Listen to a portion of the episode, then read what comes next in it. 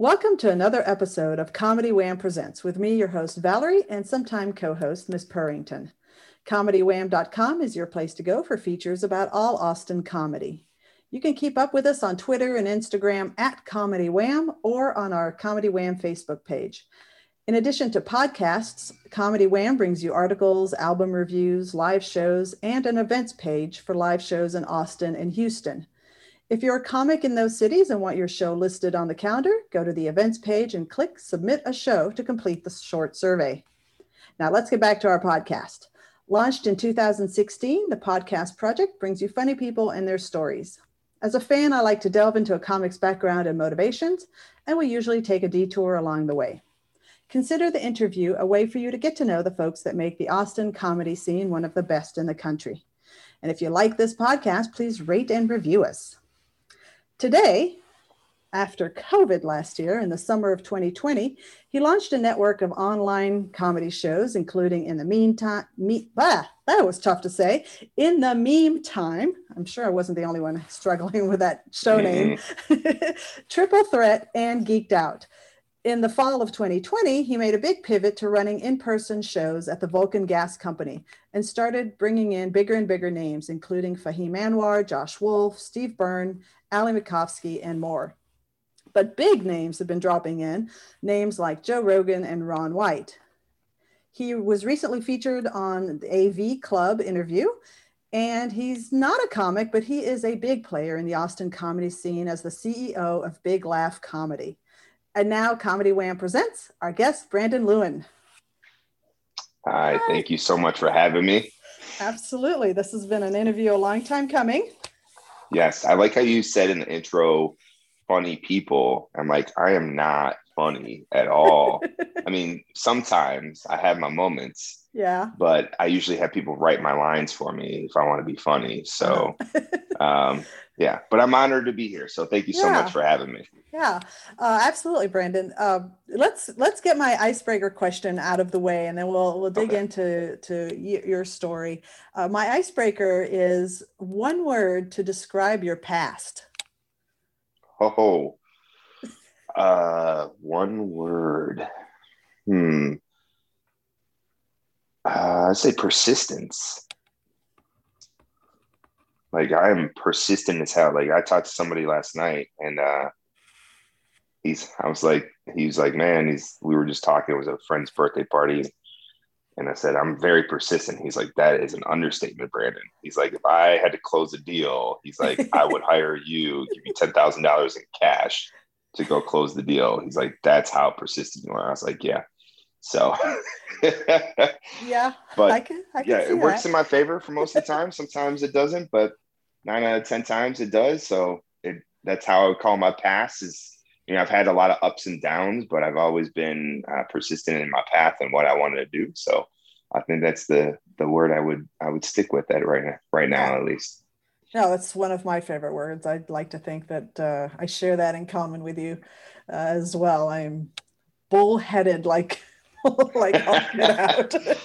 hey, it, it's a good trait to have. If you it got is. a goal, you're focused on something, and you want to do it, like you have to be persistent if you want to get to it. So yeah.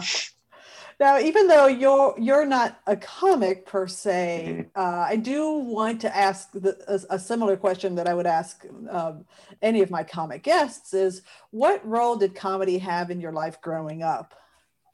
Mm. It was a huge role in my life. Um, my dad, my my dad's side of the family was always actually both sides of my family. Like I had my uncle on my mom's side of the family that was he was like the fun go uh like fun party guy, always had the jokes. It's always dirty jokes too. And even when I was like seven or eight years old, he would tell me these jokes and I had no idea what he was talking about, but I would laugh. And you know, my other uncle, who's my dad's oldest brother, we had this whole thing that it went back when I was like four or five that he would put me on his lap and pretend I was, you know, a puppet and he would move his hand behind my head and I would open my mouth and he would talk and, and we'd do it in front of our, uh, like a crowd, our family at, at, like a party or whatever gathering and um, just stuff like that. And it was always a part of my dad uh, would drive me to school when I was in like sixth or seventh grade, and we would listen to Bobby Slayton um, on on a CD or tape. I don't forget what it was back then, but one of those uh, non-existent uh, materials that we don't use anymore. Um, and then also uh, Andrew Dice Clay was a big one. Um, the uh, Eddie Murphy was by far my favorite growing up. Um, someone I just looked up to, watched all his movies. I watched his stand-up specials that I probably shouldn't have watched at the time, but it was a huge part of it. And my my whole life, so I grew up with four siblings, and I had three brothers and a sister, and I am the second to the youngest out of all of them. And so um, I got to see, and they were always jokesters. Actually, they were more like ball busters. I don't know if I'm, mm. am I allowed to swear on this? Yes, um, absolutely. Um, okay, great. So they were they were like they were roasters, right? Like I guess you call them now roasters. Back then it was you know just like ball busting, but yeah. that's I have very thick skin from that stuff, and so and my even my dad was like that too. And then we, I remember one of the things in in the car rides sometimes with my dad he would say, uh, I, would make a joke and it would be funny. He's like, here's a quarter, take the bus home. If you tell a bad joke, you gotta, you gotta oh, find a different way home. so we learned very quickly that either you were funny or you, you passed on it. Um, or you tried harder. And sometimes I had to take the bus home, but it was okay. It was a learning experience, you know, as a, as a 10 year old riding the bus by myself. No, I'm just joking. I didn't do that. Wow. But, um, okay. my, I, mean, all right. So my dad put me through a lot of stuff, not like bad things, but a lot of yeah. like learning experiences. Probably like now people would look back on it and be like, that's not really that good, but it, it molded me and, and gave me a lot of character. I mean, when I was 13, he made me work for an entire summer because I wasn't doing anything during that summertime. So I would truck back and forth from a suburb to the uh, suburbs of Chicago to the city. It took about 45 minutes. I would take a train, bus, I would walk a couple miles and I would do this for the entire summer at 13 with like no no supervision whatsoever. And I think the only form of communication I had was a pager at the time. So like, you know, things like that that my dad put me through, but that like molded me into the hardworking ethics that and and hardworking, you know, um, uh, DNA that I have today. And so it was it was good. But yeah, so comedy was a big part of my life. And I always say now with what we're doing, Big Laugh Comedy, is that I wish somebody told me when I was younger that I could actually do that as like a profession because I probably mm. would have. Like when I was younger, I was, I was I was into two things. I was well, three things, but I was into mostly sports and comedy. Um, and then girls obviously fell into that as well mm. eventually. But it was mostly uh, comedy and and sports, and it was two things I really enjoyed. But I never, I always wanted to be a basketball player, and um, people, you know, tell me, oh yeah, if you work hard, this and that. What they didn't tell you is that like you, you really have to work really hard when you're only like six feet tall and uh, you're not the su- most super athletic person in the world. So uh, it was someone who had told me about that, the comedy side, because maybe I would have went down that path. But you know, again, it's all those things where this molded me into who I am today, and I would never change anything that's ever happened. And uh, it's just now that I look back on, it, I'm like, man, this is why I want to do stuff with Big Laugh Comedy to also include kids, so I we can we can bring and show kids because my my daughter who's ten years old and even my son who's seven, they want to come see comedy shows, but not a lot of the acts yeah. are very kid friendly, right? And yeah, so there's certain comedians that we follow together, like Preacher Lawson is a great example. Um, he is completely clean and probably the only clean comp. Well, uh, one of my favorite clean comics, I should say. There's a lot of clean comics out there actually nowadays, but um, but just people like that. So it's just fun and and letting kids know. I even uh, when I first got into comedy, um, doing stuff with Big Laugh Comedy, I went to my kids' school um, because they go to a STEM school, so it's it's you know it's a different curriculum, and they really preach creativity and problem solving and engineering and mathematics. That's kind of what the STEM stands for. But they um, they ask for uh, parents who have a creative business to come there and talk to them, and ah. so they ah. can see those kind of uh, professions that they could grow into if they want to. And um, I told them that I was doing stand up because this is when I actually first started doing stand up about five years ago. And they're like, "Oh, that'd be great. Come back, come to the school." So I brought my mic and my stand, and I I didn't use my own material because it was very raunchy, but I used like I found kids jokes. I stole kids jokes off the internet, and I did a couple, and then all the kids. I remember it was um, it was my son's kindergarten class, and so of course it's like a bunch of five year olds. It was probably the hardest. Um, was my yeah, it was my son's. It was by far the hardest uh, crowd I've ever had to deal yeah. with, and but they were great. And then they started telling jokes, and and that kind of stuff is what I like. What I love about all this because you can you can really do whatever you want, but you can spread that message that people understand that one, it's great to make people laugh. I tell my kids every morning, I'm like, listen, make someone laugh because if you smile, you, a smile and a laugh can change a person's day and life and world for the rest. Sure. You, you, just don't know how much that can impact them, and it does a lot. Right. So, so anyway, go back to your original question. Um, yeah, I was hugely impacted by comedy growing up. Yeah. Well, you have given me so many little nuggets of information about you, and I'm going to try to drill down into a few of those uh, in the conversation. One is, uh, I think maybe a year and a half or two years ago, you and I spent some time getting to know one another. We just um, you were uh, starting to dip your toes into less so the the stand-up world, but more of the the comedy production world, and you wanted to know mm-hmm. what what Comedy Wham did, and maybe it came up at the time, but I was in doing my research for today's talk. Uh, I forgot that you were from Chicago, and yeah. um, I spent 10 years there. My son was born there. So I, you know, oh, I know what that environment is like. And I, I, you know, for, for people that were uh, raised in Texas or any, you know, rural esque uh, part of the country, seeing kids riding the L or the, the, the buses is not an unusual sight. And it, yeah, I, totally um, gives you a, a, tough skin to you know be able to know navigation self uh, self preservation and protection. And just yeah I, I, just you i wouldn't put my kid through it which is why i moved us away. But no i, I totally see um, uh, the not I, i'm not going to say the benefit because i think that just petrified me the thought that I could I would send my kid on the L at some point in his, his childhood, but I, I saw people doing it. Um, so yeah, you definitely built the tough skin from that and from being raised with multiple siblings like that. Cause I, hmm.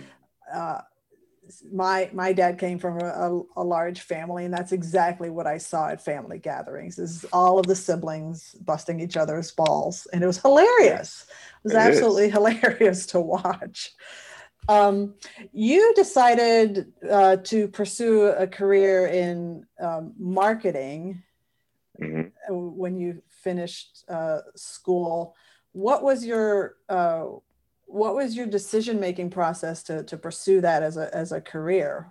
What interested you about that? Hmm. So it's funny when I go back then, um, I actually never finished school. I went to college for a couple years and then I just, I, school was just never my thing. Like I love, I love learning. Like I love, love learning, but I, yeah. what I don't like is people tell me what to do. Ah. And so, um, having to be told what I need to learn or when I need to do stuff, is just not in my DNA. So I kind of I realized that in college. I also spent a lot of time having a good time in college too. Ah. So there was that as well. Um, but through that experience, um, what I realized is what I was good at was with people. I was good with people. Um, I was good. I was very so. It kind of goes back when I was 11 years old. My parents got divorced, and I was 11 years old, and to me, it was like my world just crumbled. And I took it really hard. And then it was also a very nasty divorce that happened. Mm. It lasted about eight years. Um, and my my parents put me in the middle of it a lot of times, stuff that like you just never want children to go through. And it was tough, right? Like yeah. it, it it wasn't necessarily like something they intended it to do and it wasn't intentional, but it, it's I can't imagine from a parent's perspective how that can when you're going through something that rough and unfortunately sometimes you just take that stuff out on people that are close to you and having two kids in the house. I'm like, that's kind of what happened. So, um, but through that experience, I was put into because I handled it so horribly.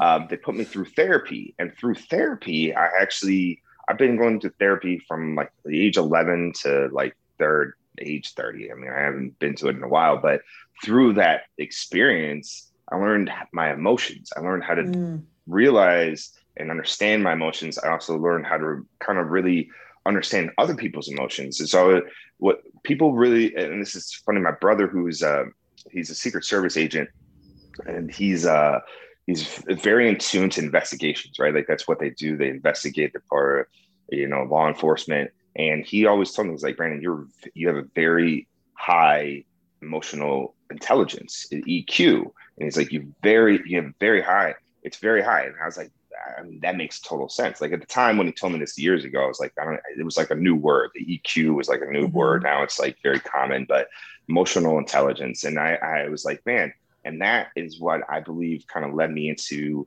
the career that I, I, am. I was also a very social person. I love going to parties, love hanging out with people. I love throwing parties. I did a lot of that in college. And so through all that, it was like, man, what can I do? And one of my, I remember uh, this is kind of how it started was that my best friend from high school, his older brother was about five years older than us.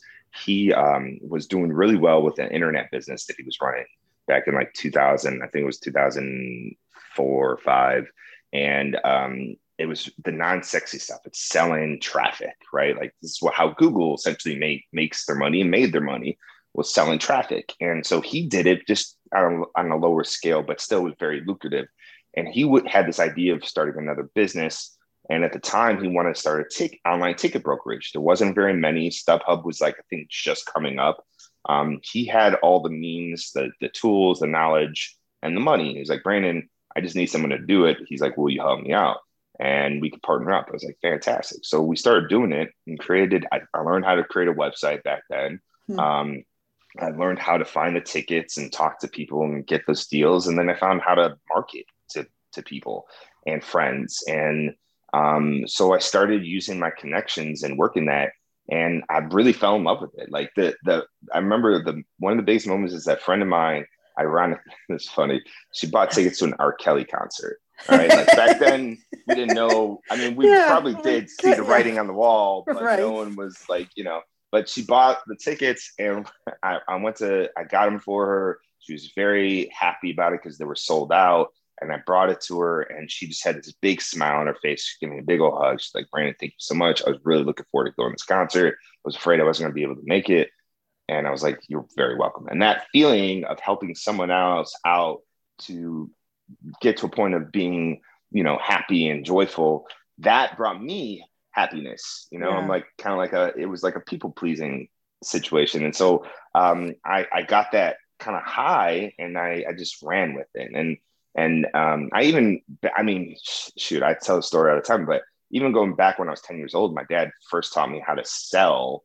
And I remember that was that was really truly the first time I was like, man, this is something I could do. Huh. But at 10 years old, you're like, you're not, you know, sitting and thinking about that all the time. But right. he made he he taught me how to make money by shoveling snow on people's driveways in, in Chicago in the winter.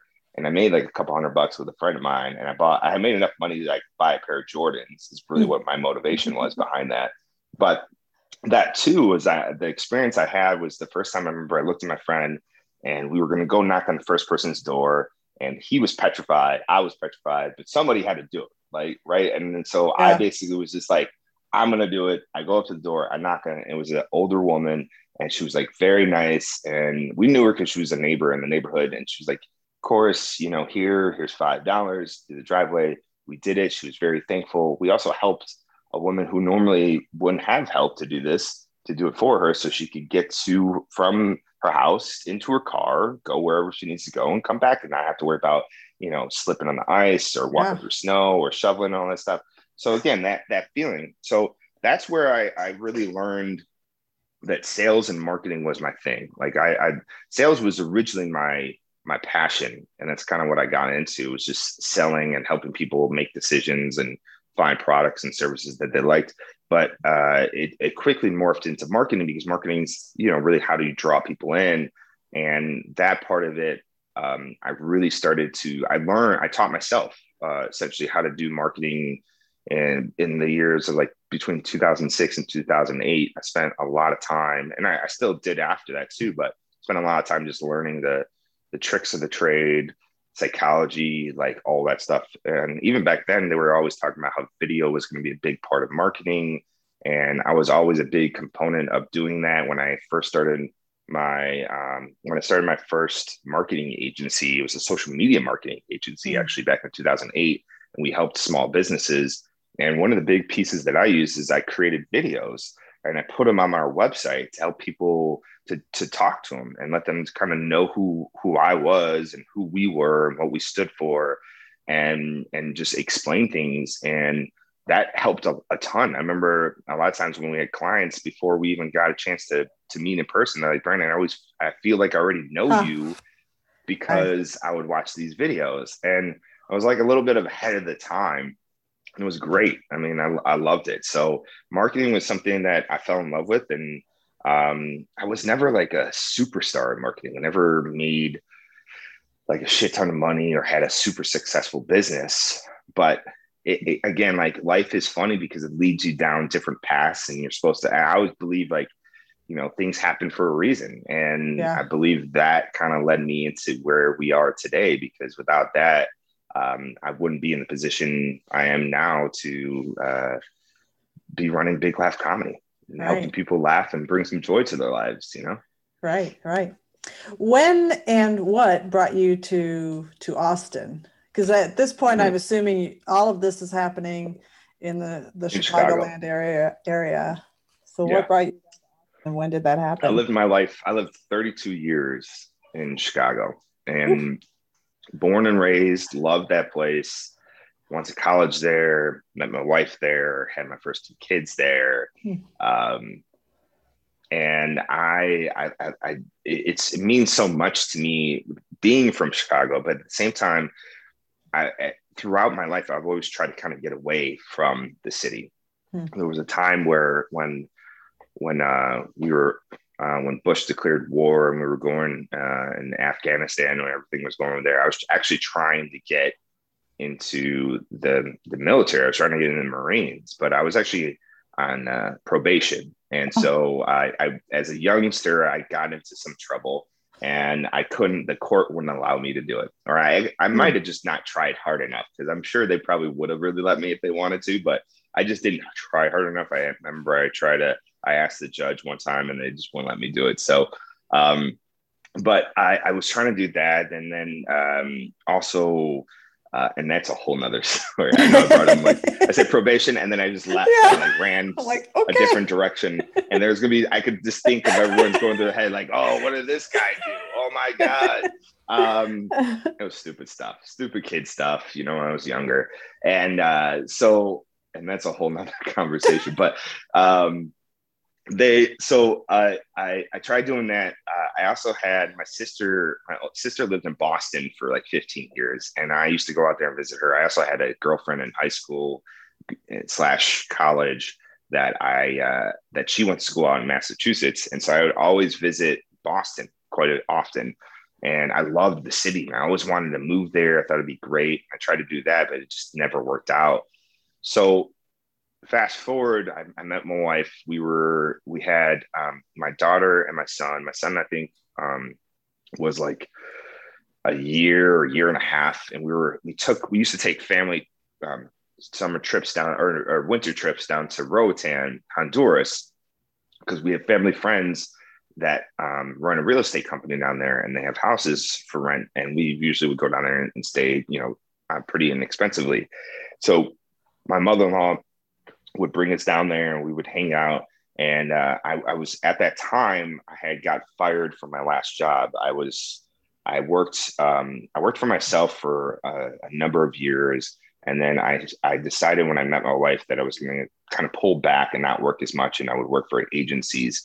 And so I sold my part of my company to this agency and worked for them for a little bit. But then I started jumping around because I realized Like I was a horrible employee. Um, once you work for yourself, it's really hard to work for someone else. Yeah. Uh, and so that's kind of what I was trying to do. And I just bounced around from different places. And so um, when I, uh, my last agency that I worked at, I got fired and I was, and I was halfway out the door anyways. I was already bringing on clients and doing stuff kind of on the side. And I, um, and so I was like five months into working for myself and I was doing pretty well. I had like clients all over the country. We were down in Honduras. I was using, at the time, they had dial up internet. I was using that to um, hold calls and do work for clients down there. And uh, it, it, worked out well, but that it, something clicked. I remember we were about to come back to Chicago and it was like January, the beginning of January, and there was a snowstorm, a blizzard just hit, and my my daughter was like four, three or four at the time, and four, and she looked at TV. She's like, I don't want to go back to the snow. I want to wear sandals all the time. Aww. And it just clicked in my head that like, man, if we wanted to, we really could move anywhere because my job doesn't rely on me just being in Chicago. I can I work I work with clients all across the United States. So I was like, we can go anywhere. Yeah so I posed that to my, I, so I, I brought that stuff to my attention to my wife and I, I started having a conversation with her and, and Jasmine's been, I mean, talk about a blessing in. She has been the most supportive person in my entire life. Like she, no matter what, she is always behind me 110%. And she will do whatever she needs to do to make sure that uh, what we're doing is, is the right thing. And so she, um, she, she said, she her eyes sparked up. She's like, oh my, because she's originally from Miami. So she lived nine oh. winters in Chicago, and she was she was pretty much done with that. She was ready to get out of there. And so when I posed that, she was like, "Yes!" And then we started looking in different places. We looked in Florida. She's like, she's from Florida, but she's like, "I'll never move back to Florida." So she's like, "That's mm. no." Um, then we looked at California and LA, and um, as much as I love that place, it was just the cost of living was too high. And uh, we both had friends that lived here in Austin. My best friend from high school, who actually his, his brother who put me, who st- helped me start as an entrepreneur, he was living here. And so I had visited him a, a few times. And this was, you know, eight, eight years ago. He, he had come down here quite a bit because of South by Southwest. He was in the music industry. Um, so he knew this place really well. And he moved down here and he was here for like four or five years and I used to come and visit him, and I fell in love with it. Like the food, the atmosphere, the growth. Yeah. It, it was uh, it was a great place to to raise family. Um, and so uh, I, I I proposed that to my wife, and she was like, you know, she was pregnant at the time too. Like all this, we decided to move. we had two young kids. We were pregnant. She was pregnant with our third. Oh um, all of our support system was ninety percent of our support system was in Chicago and we're like, hey, let's move away from all of that and go to a place that we only know two people at. Yeah. And really, the the my my thing. So I, I brought this up to my wife, and the reason I decided I wanted to move was actually because, from a business and an entrepreneur perspective, and just personal growth, like the best way, and I've always heard this from people, is the best way to to grow is put yourself, take yourself out of your comfort zone. And I was like, what better way to take yourself out of a comfort zone than to move to a new city that you barely know anybody.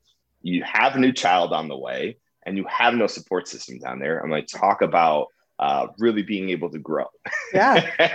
yeah. so, uh, and that's what I did. It was re- that was my goal for all this. For my wife, it was to provide her a place where there was warmth, great cost of living, um, a good a good school system for our children to grow up and, and learn from, and so um, she fell in love it in love with the, the area because of that. I was just here more so to to grow and and and that's what happened. I mean eventually it was a very i mean we've been here almost six years. It's been an up and down roller coaster up until like this point uh, both from like an emotional and financial standpoint and it's just it was a there was a lot of struggle you know like when you like seriously people don't understand this. When you truly take yourself out of the comfort zone and you get uncomfortable it is fucking hard. Yeah. and it can be very very hard. And it only takes the like strong-willed hard-headed people like you and myself um, that can like push through and and really come out on the other side. And I had I had faith in myself, although sometimes I didn't, but most most times I did, and it, it led to this. And you know, now we're doing something uh, pretty important, and I think we're doing something really good. So, um, and we're you know the business is successful right now. So I'm I'm happy. Um, it's fun. It's tiring, but it's fun. Um, and yeah. that was that was our story though. Like getting out of there, coming here, it was just you know, it was a bit of a transition, but we it, everything happens for a reason, right? Like I believe wholeheartedly, like I had to go through all that shit. My wife and I had to go through all that um, to get to this point, and and now we're here, so we're happy.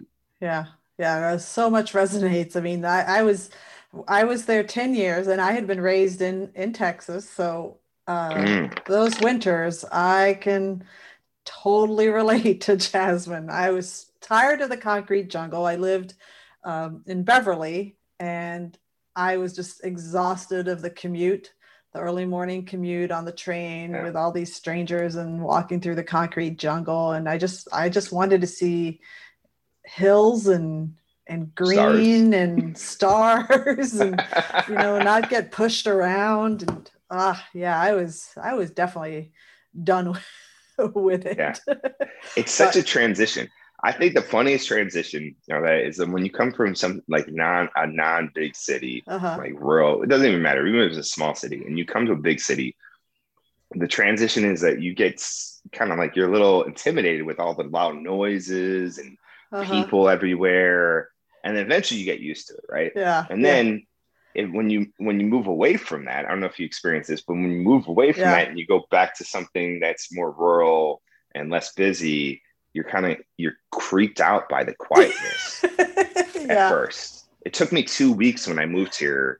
Like I used to walk outside and it'd be so quiet because we didn't just move to like Austin. We moved to uh-huh. like Leander, so it was like a suburb of Austin. And yeah. talk about like being rural.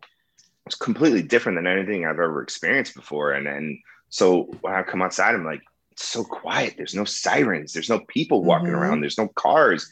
Like, what is going on? And I would look over my shoulder, like walking around, because it was too quiet. It was like being in a horror movie, like something's about yeah. to jump out and attack me.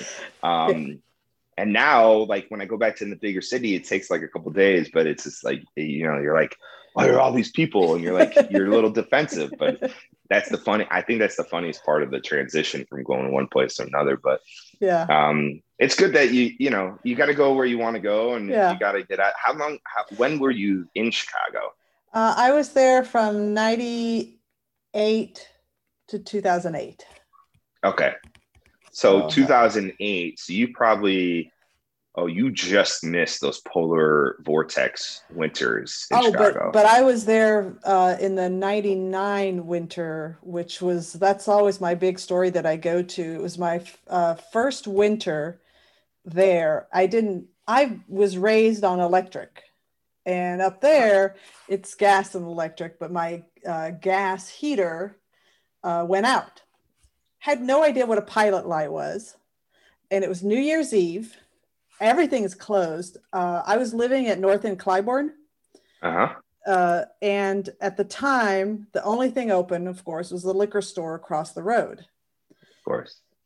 Took me an hour to walk through uh, a waist high snow, my first time to ever have to do that, to go buy a, a set of matches and then be scared to death about turning on my my heater, my furnace. So no, I may have missed that one, but I got the the 99 one or eight. Yeah, it's funny yeah, that you mentioned the 99 one. That's that's the winter that I learned how to shovel snow from people and made a made a couple oh. hundred bucks from it. yeah. Oh, that was just oh, so terrible. And then yeah, yeah. just oh, I do not. It was yeah. It, it, the, some of those winters can be really rough. I mean, that's what kind of like sparked our thoughts was that we had two those two winters right before we moved. There was the polar vortex, and uh-huh.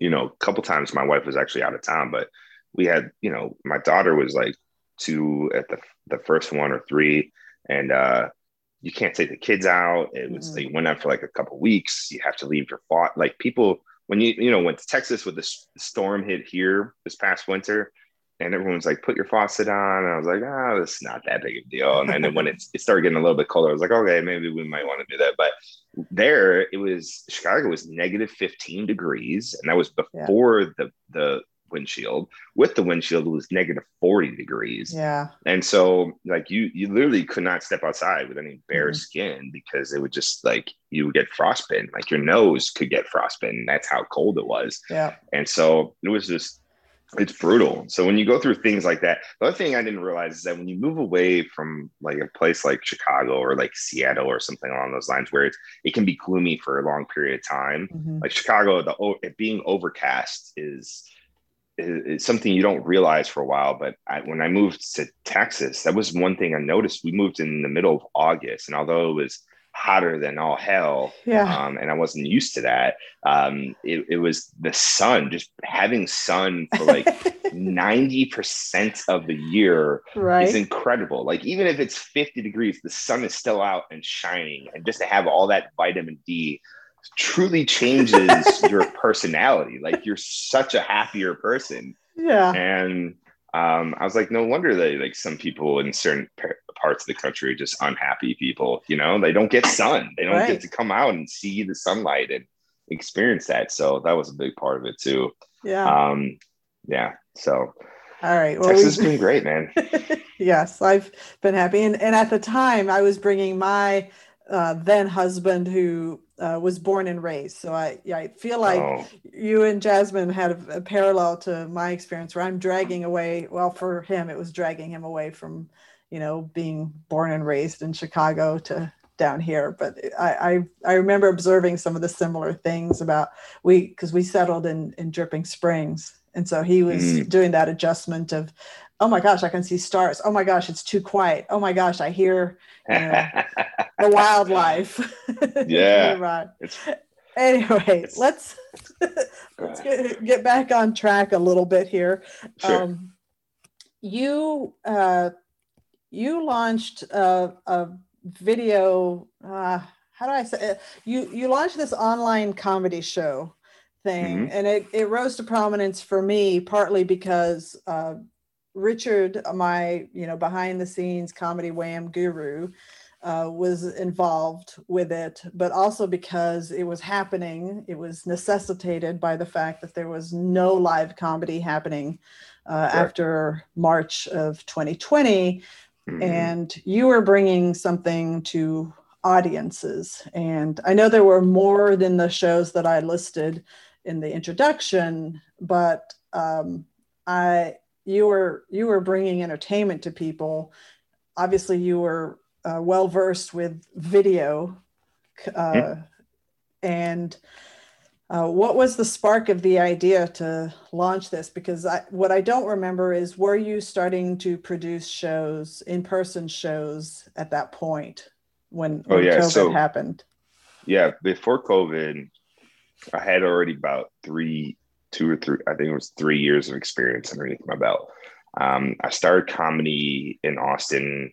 I started doing stand up actually in Austin about five years ago. About a year into moving here, I was okay. I had a, you know, kind of like an old soul, but I had like uh, I had a realization that like you only live life once, and like mm-hmm. to do you should follow your passions and what you want to do, like because you don't want to die and be like shit, I should have tried this, and and you know regret that. So comedy was like I said, always a big part of my life, and I was like, screw it, I'm gonna give it a shot. And so I really started studying and I started doing stand up.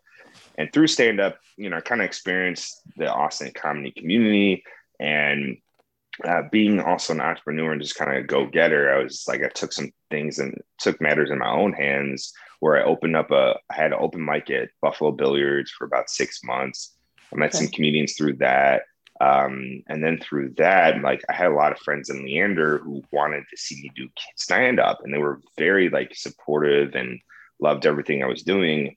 Um, but they didn't want to have to drive into the city every you know week essentially. And a lot of times when I was doing shows, I was only on an open mic, and um, I didn't really understand the game quite back then. Like uh, I was you know, I'm very impatient and uh and so I was like, I want to be on shows. And I always I also thought I was better than I was and I was not very good. and so I was like, no wonder people aren't putting me on shows. I like I suck. But um, you know that that in my head, I was like, I'm, I just need a real audience instead of Yeah. doing comedy in front of you know five other comedians Yeah. and see how the material is so I could really get a good understanding of whether it's good or not. So um, I started producing my own shows and I did my first one up in Cedar Park at a brewery and we sold and I so I took my marketing skills and I sold tickets and they weren't cheap tickets, but I talked with my friend Dan French, uh, who's a longtime comedian who's originally from Austin. Uh, and he he helped me out a lot, kind of navigating through comedy. Also, like helped me out with like producing a little bit, understanding like bring in higher quality headliners to really dictate and um, allow the uh, uh, the ticket prices to be a certain price point. And so um, he put me in touch with some of the like kind of uh, national headliners here in town. He was actually the first one that did it for me. Uh, he was the first headliner at our show, and we sold 100 tickets. Sold 100 tickets on an average price of about $17.50. So we made pretty good money. I, excuse me. I put out about a couple hundred bucks in advertisements and marketing for Facebook, and uh, you know, a, a, about a fourth of the people that showed up were actually my friends, um, and the rest were people that I had never seen before. That were just people who wanted to see comedy in the area, and so we did it. Everyone had a really good time. It was a great turnout. We did it again the next month. Uh, we sold about 85 tickets that time. And then um, I think we did it one more time after that. I had about 90 tickets. And then my business, my marketing business started to pick up. So I had to put that stuff kind of on, on the back end. Um, but then I, again, I took, I, the universe threw me a sign. Some people were asking me about comedy shows when I was going to do another one. And I was like, screw it, I'm going to do it. But this time, the other shows I was doing, I always did like five or 10 minutes up top. And, uh, and this time I was like, man, like, I really want to do these shows. People want me to do these shows. There's demand. But the problem is that I don't want, I felt more pressure in having to do the comedy side than actually producing the show. Mm. So I was like, you know what, screw it. I'm like, I'm going to take off that pressure and just find comedians and just ha- let them do it and I'll produce the show. Like that stuff's easy to me so sure enough, I did that. And again, like same thing. We had about 110 tickets. We were doing it on a consistent basis. We started doing it in like J- July, and we we did well, you know. And at, at that point, I would started getting my my. I've always been very ambitious, and when I look at things, I always want to do things very big. So I had an idea of doing a comedy show, a, a very large comedy show, and so I started looking into like finding um, finding bigger comedians to come play and finding venues and so forth. And I started doing that, and and you know I had the hardest time because people were basically agents were giving me fuck you offers. Mm. They're saying, hey, you got to pay us two hundred thousand uh, dollars for the show and this and that. And I was because they because I was a nobody at the time. I was nobody. I had no relevance. I was very small time. Um, in their eyes, the Austin community was Moon Tower, Cap City, Mhm. and C3 uh, or, or Live Nation, I should say. The Live Nation had some comedy stuff, but that that was really about it. And th- those people in town, Paramount too, obviously, and and that was really about it. So um, it was you know it was a struggle. A lot of people didn't talk to me, and then I I made it a goal though of mine that in 2020 I was going to do. I was going to do uh, comedy full time. And so I actually put together my first big show. I found a venue in Austin that, that could hold up to about 300 people. I found, um, I got Dean Delray from LA, who I actually uh, saw open for Bill Burr, and I thought he was hilarious. Yeah. And I talked to him. We worked out a really good deal, and I flew him out here. And our our first big show that was supposed to be at 300 people was March uh, 7th, 2020 Oh, worst timing in the world. Oh. Worst timing in the world. So, you know, uh, ticket sales were very minimal. We had about 110 people that showed up. I was expecting like 300. Um, I was able to pay Dean and and the other comics, um, but I still lost money on the deal. Right, and uh, and it was hard for me. And I was just like, I was like, fuck this COVID thing. Like, I no one knew it was gonna happen. Yeah. But what I decided I didn't want to do was just sit on my hands and do nothing. So I was like, I talked to, and, and in February, we did a show up here in Leander uh, with Carter Anderson called In the Meantime. And I know how you were trying to say that in the beginning. Yeah. Trust me, like I cannot say in the mean meantime correctly anymore. I always say meme. Um, and so, so my vocabulary has completely changed since then. Um, but I brought, I brought, uh, so he, we, him and I did a show and we did it live in front of an audience. Our goal actually, he he had this idea for the show, and I was going to help him produce the show. And our goal with it with, with it was actually to film it in front of a live studio audience, and then or a live not studio, but live audience, and then put it out on the internet so people could see it because it was kind of it's a fun interactive yeah. show. And uh, we did it, and we we we did it without recording it, but we did it the first time, and it really went well with the crowd. People really enjoyed it. It was fun. It was different um, and then when COVID hit, I was like, you know what? This actually could translate onto just the internet. I'm like, and you don't have to really be in front of an audience. I mean, the audience helps and we'll have an audience, but we don't necessarily need um, a live audience to really make this work. And because it wasn't truly stand up, it was just kind of like comedians riffing off of each other. There was some roasting involved in it, and it was just creating funny um, memes is really what it came down to. So we worked it out and then we launched it. Um, I think like sometime in April. I don't even remember what the date was, but they uh, we did the show and we did it on uh, through Zoom um, because I was I was very well versed in Zoom and using that for like video conferences and so forth and doing webinars that were like, hey, we'll just do webinars and then we could we could broadcast it out to Facebook. So we did it and the first one went pretty well. Like people, there was like I think we got like a couple thousand views on it. Um, the second one we had some hiccups with where like I couldn't actually broadcast it live onto Facebook.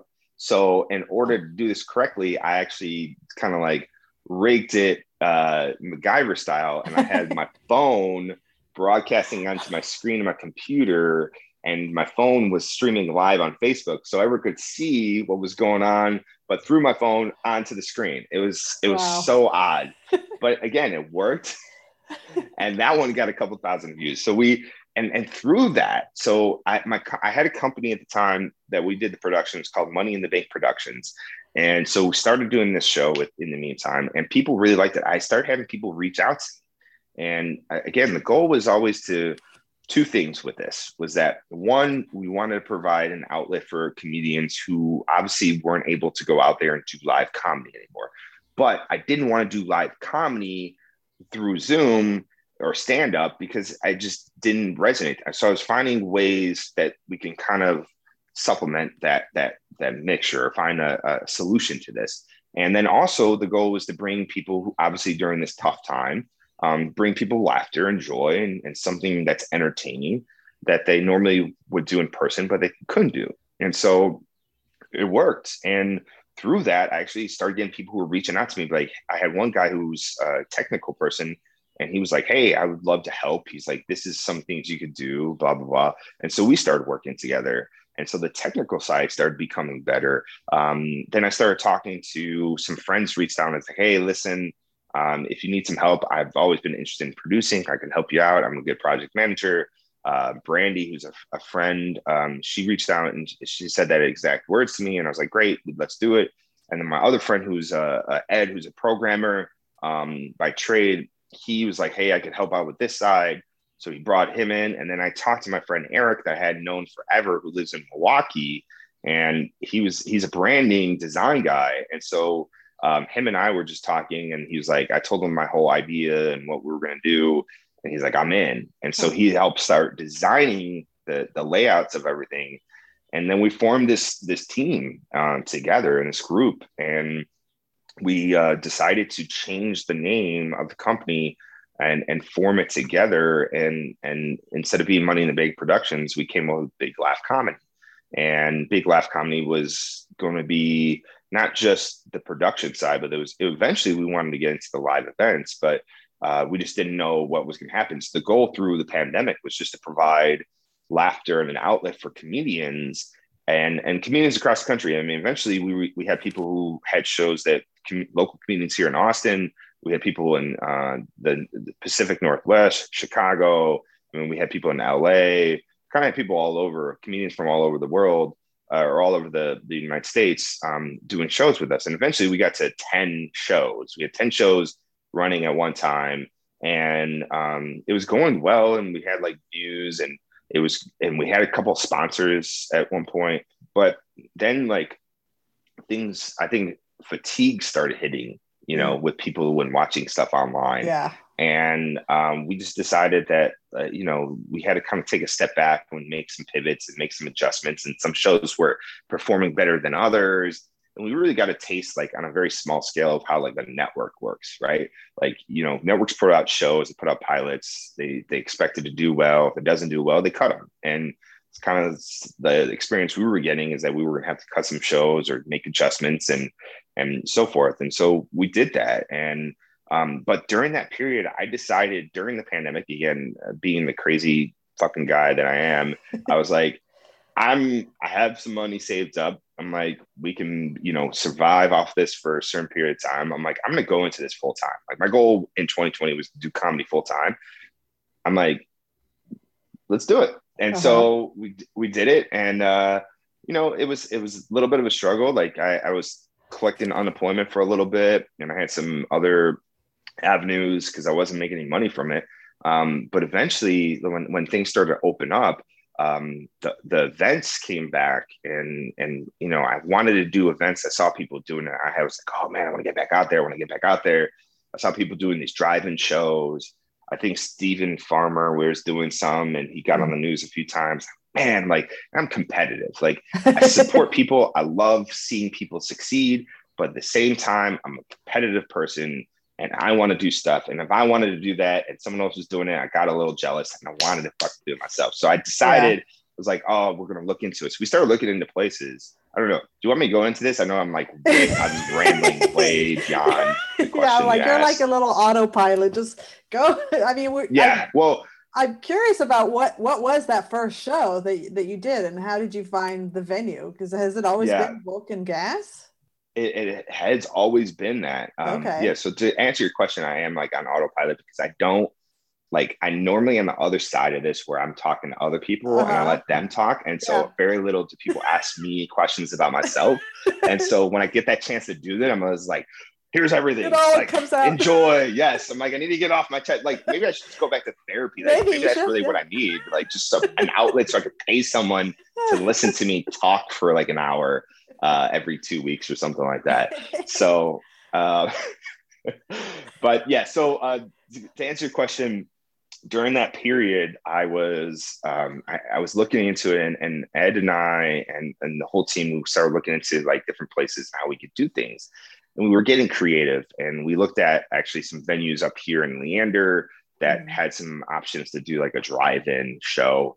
Um, then we uh, we even talked to Stubbs, to do show there. I got put in touch with the people at Stubbs and the GM, and we went there and just wasn't going to work out. So, um, needless to say, I mean, like again, the universe put put me in path with uh, a woman, Sarah Fleming, who um, she uh, she had she was actually interested. She had signed up to uh, do some production stuff with us for the online material, so she was helping us produce some shows online.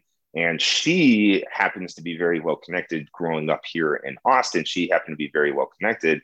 And so she saw a post by Nick, who's the owner of Vulcan, and he put a post on Facebook, say, Hey, we're looking to open our doors again. Um, we're looking for these type of acts. And one of them happened to be comedy. And she sent me a screenshot of this and she's like, Do you want an introduction? It's like, Yes, please. This is, it'd be fantastic. And so she introduced me to Nick. And it took a little bit, took a couple weeks to actually get Nick on the phone and really have a conversation with him. Excuse me. But when he finally talked, when we finally talked, he told me, "It's like, listen, Brandon, he's like, I've been closed for almost eight months. Um, we're looking to open back up. They were the largest EDM club in Austin prior to COVID. And then he was going to open up, but he had to do things a lot different. Like, you know, you have to six feet distance. Yeah. And that was another thing for us was that we wanted to do things that abided by the rules of protocol for right. COVID. And so we wanted to be safe. We didn't want to be like a super spreader event or something like that. We want to respect it, but at the same time, we want to offer opportunities that people who did want to go out, that felt safe or felt like they just wanted to go out and see something, that they could do it in a safe manner. And so it, it really had to be the right relationship in the right setting. And Nick had opened up and they were doing some shows, some EDM shows, but very social distance. They had tables Um, you kind of had like stay in your your pods or lanes, uh-huh. um, and it was a very limited capacity compared. Like normally, Vulcan holds I think 900 people standing like standing room, um, and so he was doing like uh, I think it was like 100 or 150 people, you know, but seated. So it was much different. So we started talking, and he he you know him and I were talking. He told me what his deal was. I told him what my deal was, what I could bring to the table, and we struck up a really good deal uh, together. And they were going to handle the venue side. We were going to handle all the comedy side, um, even the marketing side of it. And we started doing shows in October of 2020. Um, our first show was, I think, actually might have even been like in September, the end of September. Um, and our first show was uh, with a, a, gentleman who has a dry bar special, Corey Michaelis, who's out of the Tacoma area, very funny comedian and uh, a professional comedian too, really good guy. He came in and we, you know, we sold some decent tickets. We didn't do like huge amount, um, but it was a, a good crowd. It was a good experience. Then we had Ida Rodriguez who came in, and I was a big fan of hers, and uh, I was able to strike a deal with her agents. And now the thing I realized through this pandemic was that once we started having these these events at, at Vulcan, um, and agents we were, are knocking had, at your door. Oh my god! like they were like eventually like after a few months. So we had four. It took us four shows to get to a sellout crowd, and the sellout crowd was like 140 people, and then um, and then the the next show was Tony Hinchcliffe, who mm-hmm. came and headlined uh, for our fifth show, and it was a Wednesday and he was going to stop in and do a weekend in, in Dallas or something like that. And I talked to his agent. Now I did this kind of strategically because I knew Tony. I, first of all, I was a big fan of Tony's, big fan of Kill Tony as a comedian, kind of coming up, wanting to do that. I listened to his, their podcast religiously. Yeah. And I knew his relationship with Joe Rogan, and Joe had happened to just move down here at that time. And I was like, and he had been here for like a month or two and wasn't really going out, but he had moved and everyone was talking about it. And then Tony, I booked Tony and he came through and I, I talked to him. I got a text message that day of the show.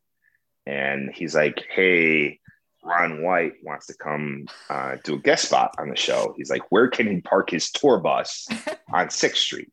I was like, There's nowhere he's going to be able to park his tour bus on Sixth Street.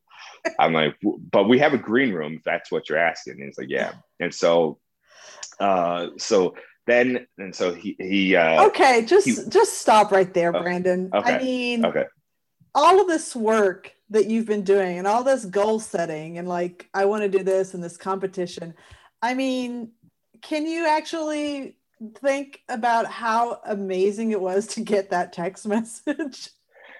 Uh, yeah, now that I look back on it, yeah, yes. At the time, though, like I did kind of freak out. I was like, oh man, like Ron White, like uh-huh. the Ron White yeah. is going to be coming here. I did have a little freak out moment, but at the same time, it was the day of the show, so I was like, I didn't really have time to freak out. I was like, I had to prepare for this. Like, mode yeah, well, I was like, I had to. I called up Nick. I called up uh, the GM at the time at Vulcan, and we were just like working out the logistics. And, yeah. and of course, they were freaking out a little bit because everyone knew who Ron White was. Uh-huh. And then, sure enough, so like, and this is the thing: is like he, Tony went dark for a little bit during that period of time, and little did I know he was recording a podcast with uh, Joe at, ah. at at his studio. And so then I get a text message again. He's like, "Hey, how's the parking situation?" Down in Sixth Street. Joe's to come by and do a guest spot too.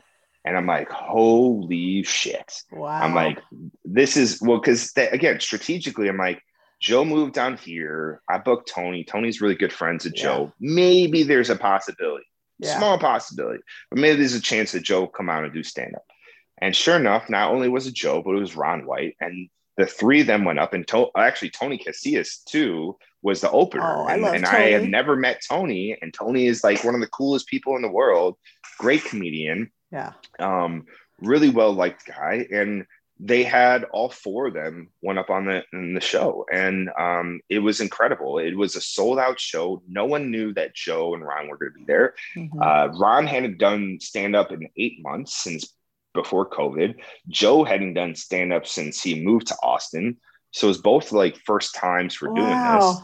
And it was just an incredible experience. And from there, um, things just really started to open up. You know, the buzz was throughout the city. Um, we tried to get some press on it, but obviously, press was the press was very um, strategic about how they were, you know, talking about shows and things that live events because they don't want to like promote that because then they could get backlash from the people who were like, yeah, you shouldn't be going out and seeing yeah. events. But you know, we still had people wearing masks, sitting down at the table, wearing masks, doing everything they were supposed to do, um, abiding by the, the, the rules and the laws um, that the government uh, and the local government had put on us. So um, it was fine. Like we never had a, a, a, breakout or anyone reporting COVID. None of the comedians had ever talked. Like never.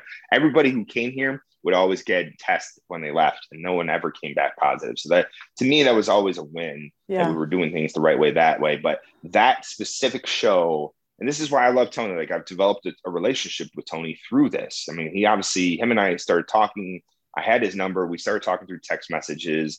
He was deciding he was going to move down here. And so we just kept in touch. And um, he was always a, a, good guy to me. And he is still a good guy. And we've become friends. Um, and that show, though, I mean, oh, I owe a lot to Tony because that show put us on the map. It yeah. put us on the map in so many different ways.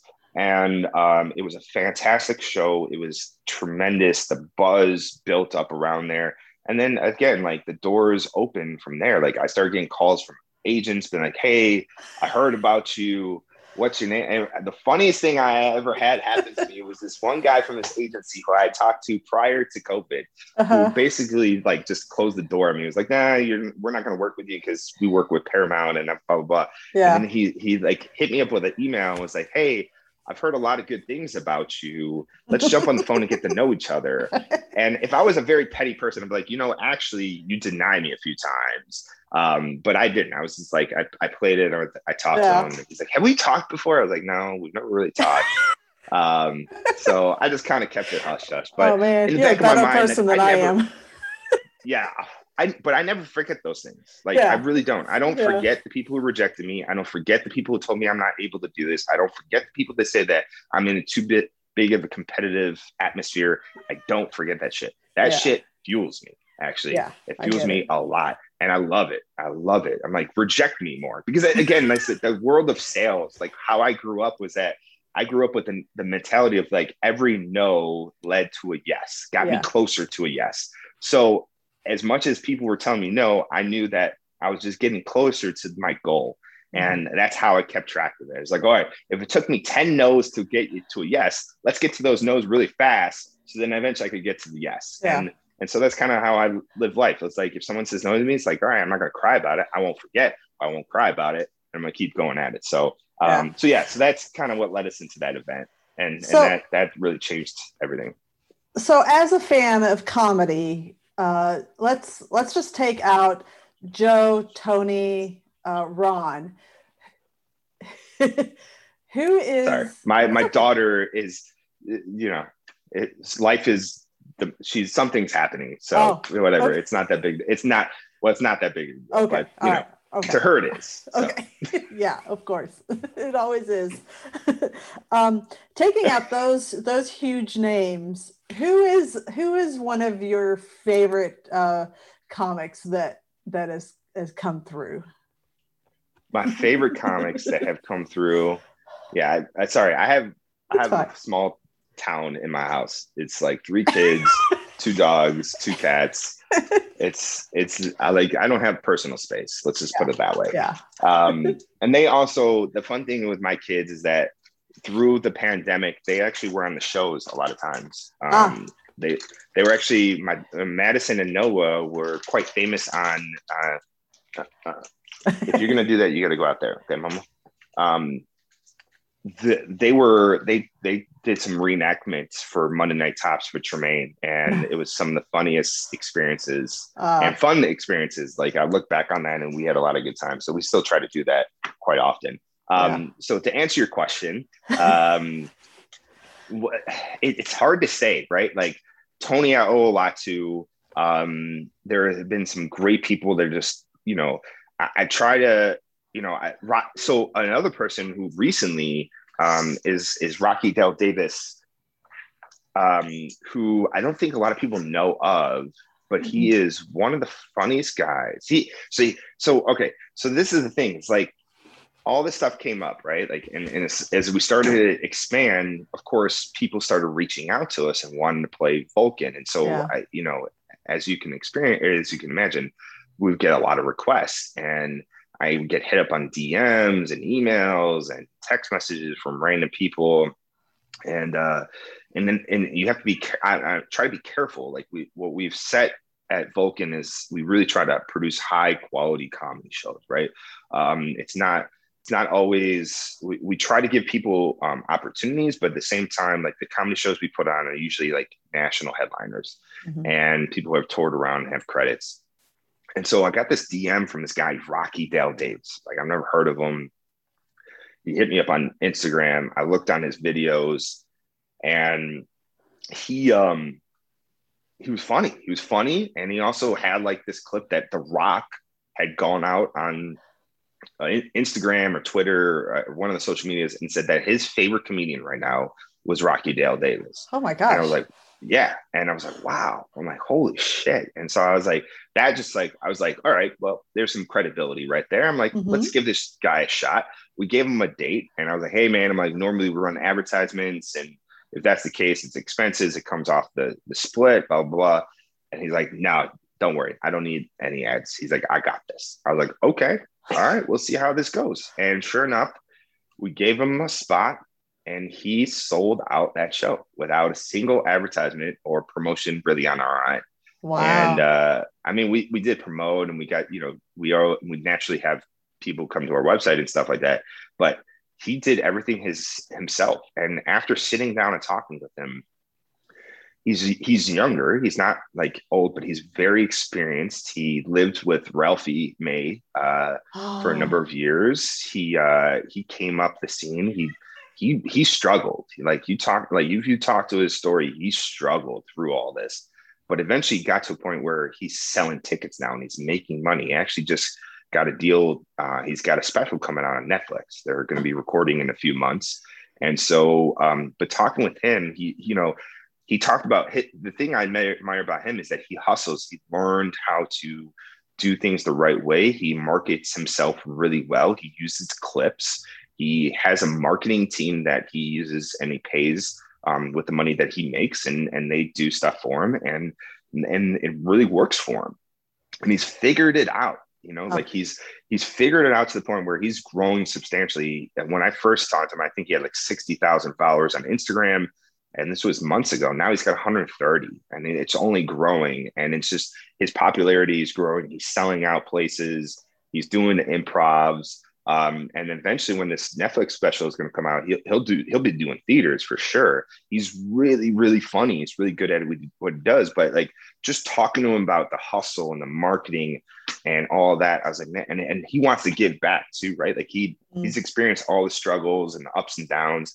And I saw it, like I saw it firsthand. I was handing. This is one of my favorite stories because I was hanging out with him on Tuesday night, this past Tuesday night, and we had a show with Reed um, Marshall Becker, and uh, it's called 420s, and it's four comedians that go up and they have 20 minutes. Normally, they're like larger comedians, they're headliners, and then he'll throw some guest spots in there. And so Rocky was one of the comedians on the show, and they did it. And it wasn't like a huge crowd, but um, at the end, uh, Zach Bogus, who is uh, a producer, also comedian, but he's a producer for the Kill Tony show. He's a comedian here in town. Um, he uh, he works at the Vulcan now too as a door guy, and he uh, he I, uh, I forgot what I I think I just asked Reed. I was like, "Hey Reed, I'm like Zach, can Zach do like five minutes of that?" And I always try to get Zach some time, and some of the younger people uh, that that are hanging around there. I try to get them time on some of these shows.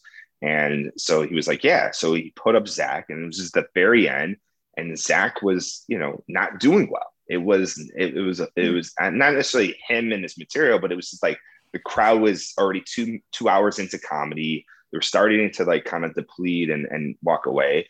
Um, but he was up there and he still was doing it. And I was sitting on the side and I wanted to watch that because I just like to watch the younger comedians and their sets and try to, you know, see if I can offer any pointers.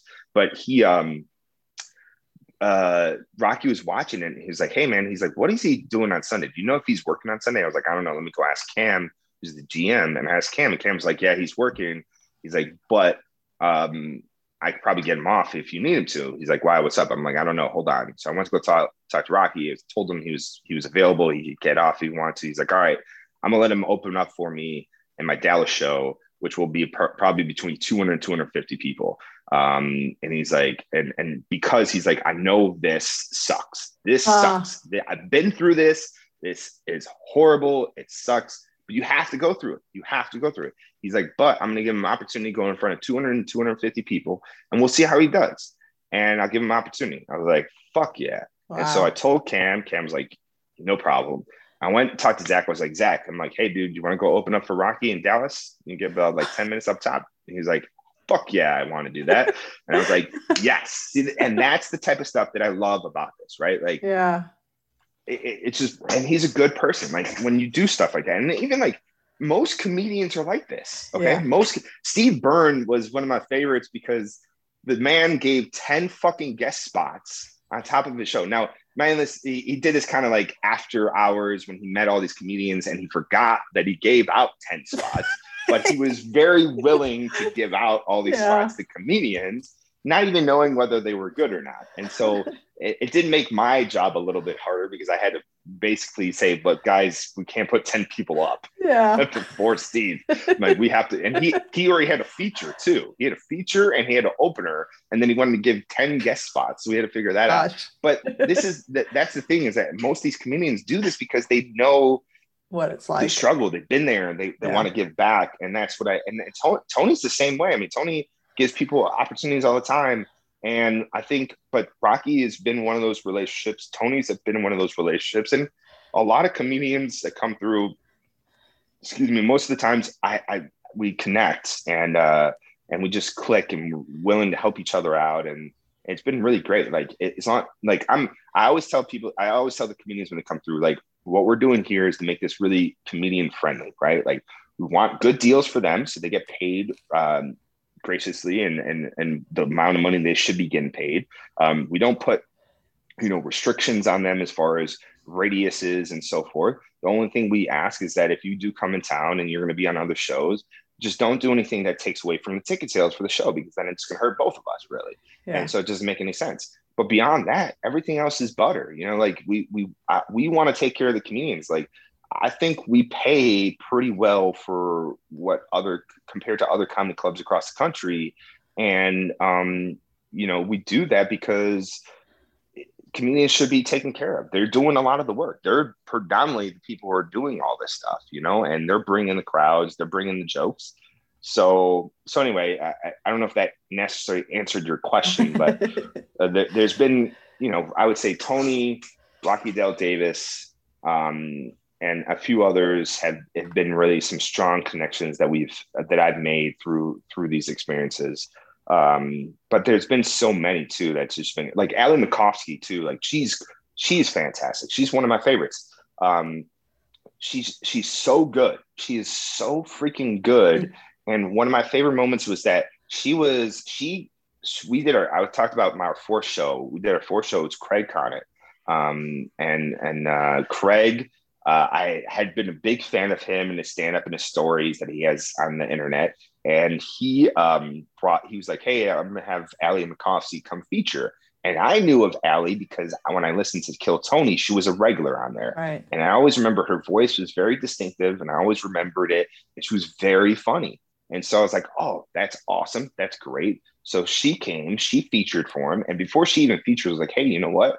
I'm like, I asked her agent, I'm like, would she be willing to come back in like a month and headline a, a night here? And she's like, absolutely. And so we had worked out that deal. And so she came, she featured, and then we let everyone know that she was coming back in a month to headline. And when she came back to headline, she sold out. She huh. sold out that entire show. Amazing. Like she's not, she's not very big, but she has such a strong fan base, especially here in Austin, that they came out. And I remember when she got up on that stage, people were cheering her name. Like, Ali. and it was one of the coolest things because she's still younger. Like yeah. in her comedy career, she's still younger. And so it was just so cool to see that. And she even came back and was in headline another weekend or just a night actually here about a month or six weeks ago or so. And uh, same thing, she sold out.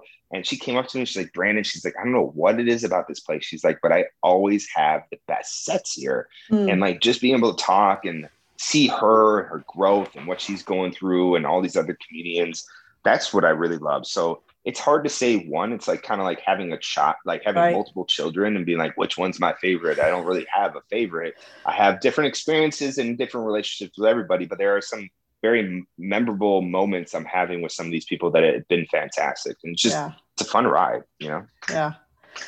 Okay. Sorry. you got your um, get my fix in. I yeah. hope you got your fix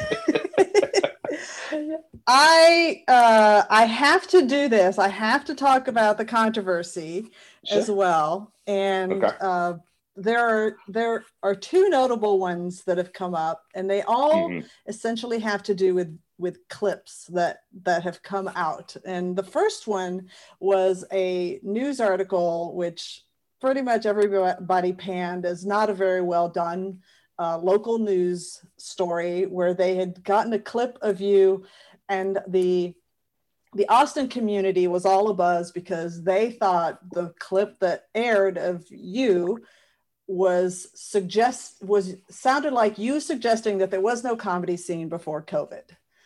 Oh, so, yeah, that's oh, bullshit. Yeah. But yeah. yeah. So there's that clip. And then, of course, you and I scheduled this interview about a month ago before mm-hmm. the latest controversy, which was uh, not just y- not you, but it was in what everybody refers to as your venue, but even though it's Vulcan Gas, uh, of Tony. And Tony uh, had was following Peng Dang, who had ju- who has I, I have known him since the days of uh, featuring or hosting, I don't remember which, with Jeremiah Watkins, who I'm a huge, huge fan of. And mm-hmm. I've seen him on, you know, as the, the band leader at Kill Tony. So I, I'm familiar with both Tony and Peng. And the clip that came out that just kind of blew up the, the universe a couple of weeks ago with Tony saying something, one, I, my opinion, 100% inappropriate, but it was a clip Mm-hmm. And uh, you and I are recording a couple of weeks since that uh, clip was released. So there's, you know, as with everything, people get distracted and they forget. But you know, you got you got a lot of attention because it is your production, it is mm-hmm. your venue, whether you know officially or not. And so that thick skin, I'm sure, has come in very handy to deal with both of those controversies. And I know that you and I had some conversations behind the scenes about, you know, the, the challenges of, of each of those situations. Um, so, you know, I, I know because Comedy Wham tries to be the, the, the diplomat, it is not my intention to go down your throat and, and, you know, tell you, oh, this was absolutely wrong to have happened and why didn't you speak out uh, more vocally in in either of those instances but on the, the flip side i know that there's a lot of people from the the what i'll refer to as a legacy austin comedy scene that were very upset by mm-hmm. by uh, both of those clips so that's my sure. my my opening salve or salve so how a how do you respond to that and and two is there anything specific to those two clips that you want people to know? Yeah, two things, or one thing for both of those actually is context. It's context. Like this is what people I don't think understand is that like, like from someone who is from a marketing perspective, right? And someone also understands media, is that it's always about context. And you can like this is why the media is so I mean, I've heard stories and horror stories about stuff like this before, but like, this is why it, right now, whether it's a liberal media outlet or it's a conservative media outlet or whatever it is, media is media and they control the narrative of however they want things to be perceived and put out. And so, with context, they can twist things around. Like, shit, I could I could take a video from Peng Dang's set and I could cut up a clip and I could make him look super freaking racist if I wanted to, but I would take it out of context, right? And and that's the problem is when you take things out of context. And so what I learned was that the first one uh, with the, the the the article from KVUE was that this guy interviewed me for five minutes, asked me all these questions. I talked about a lot of stuff. Uh-huh. He took 10 seconds of my talk and he put took that out and put it in his own context, which was nothing of what I was talking about. What I was talking about and how he used my clip was that I was talking about how he asked me a question and I said, you know, Joe Rogan, a lot of people, a lot of these bigger comedians have moved here. But I said people of all levels are starting to move here too because of that kind of this migration. And because of that, um, there is, uh, you know, there's a different sense of quality that is here. There's some good quality and there's some, and there's, there's also a lot of other people that are moving here.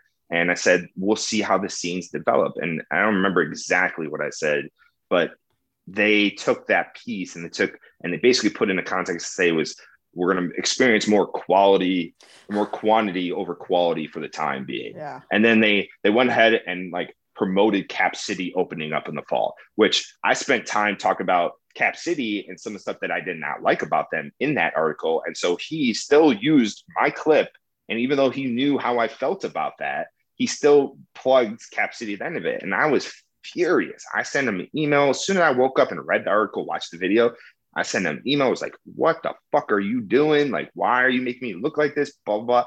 And I had no other way. I didn't know what to do. It was the first time, so I started asking some people that I knew in the media, and I and I always like to do things that I feel is right. I, have kind of been like I when I was younger I, or I was like college days, they would call me Rocky in a sense because I was never very aggressive to like fight with people. Yeah. But if you fucked with somebody or you fucked with me, like I would fight you back. Like I, I'm, I'm not I'm not a a, a, lack of a better term, I'm not a wussy, right? Like I'm, I'm not going to let someone just walk over me yeah. um, or walk on me. And so I speak up when I think things are wrong. And um, that was wrong. That was wrong. That was not right. That was taken out of context. Uh, although I'm like, I still feel a certain way about the Austin community pre pandemic. It's not necessarily that I disliked it. I just thought there were some things that were wrong about it. And there's nothing wrong with thinking that there's improvements on something, right? And I don't think that I think it's getting better because of the migration, right? And that's that's how I feel about it. And if people don't agree with me, that's perfectly fine. I have no problem with that. But at the same time, it's like you don't have to get very pissy about it. And, and again, it's context. And, and this is my problem. I think in both situations is that people, I don't know what it is, but people, as soon as they see something, they react instead of thinking like, what is both sides of the story?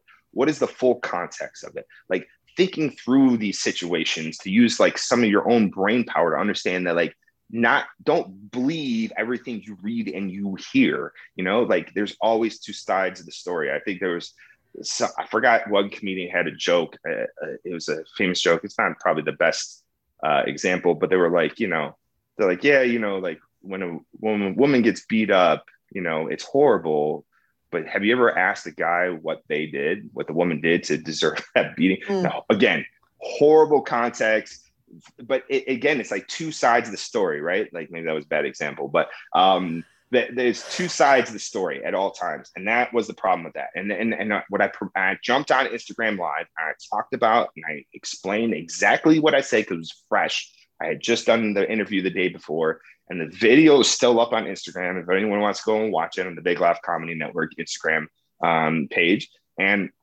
I shared my feelings about the situation and what I said. And there's still a lot of people who just came out and just was like hating. They didn't want to hear anything. They heard what they wanted to hear and they made up their minds at that moment and they were not willing to change it. And and I believe from that specific part of it was that there's a there was a lot of people who decided not to do anything during COVID from a comedy perspective. And that is their choice. And I respect their choice. And then it's perfectly okay. There's nothing wrong with that. However, there was other people who saw an opportunity who started to take advantage of that opportunity and they were doing right. things. And because of that, things had changed. And and it's a natural it, it would happen in any situation. And because of that, I think people are just upset that there was kind of there was this change that happened without them being included when they were such a big part of it pre-COVID. And when mm-hmm. that article came out, they didn't interview anybody that were kind of like the, the old or, or, I forgot how you described it, but the, the legacy, the, the, the, legacy comedy community in Austin. They didn't really interview anybody that they were interviewing all the people that were that, that were coming up. And so I think there was some, you know, some things there that people were upset about. There probably was some stuff that they were upset about themselves or about the situation. Um, and they just took out on other people and took out on me and took out on, on the article. And they just have things made up in their mind. And I truly believe that's the same thing that happened with the Tony situation. Um, what he said, that word, I don't condone. I don't condone uh, racism or hate. Uh, but I've said this a number of times is that comedy is an art. And when you go on that stage, it is art. And what they say is a safe zone. That is the stage. No one should sit there because I guarantee if that video did not come out, no one would have walked out of that place and posted or said anything about it. Um, there might have been some people who maybe there might have been a handful of people that said I would never want to come back and see Tony again, and that's perfectly fine. But that is that is who he is. Now the choices of words were bad. The, the there was just no jokes on the top.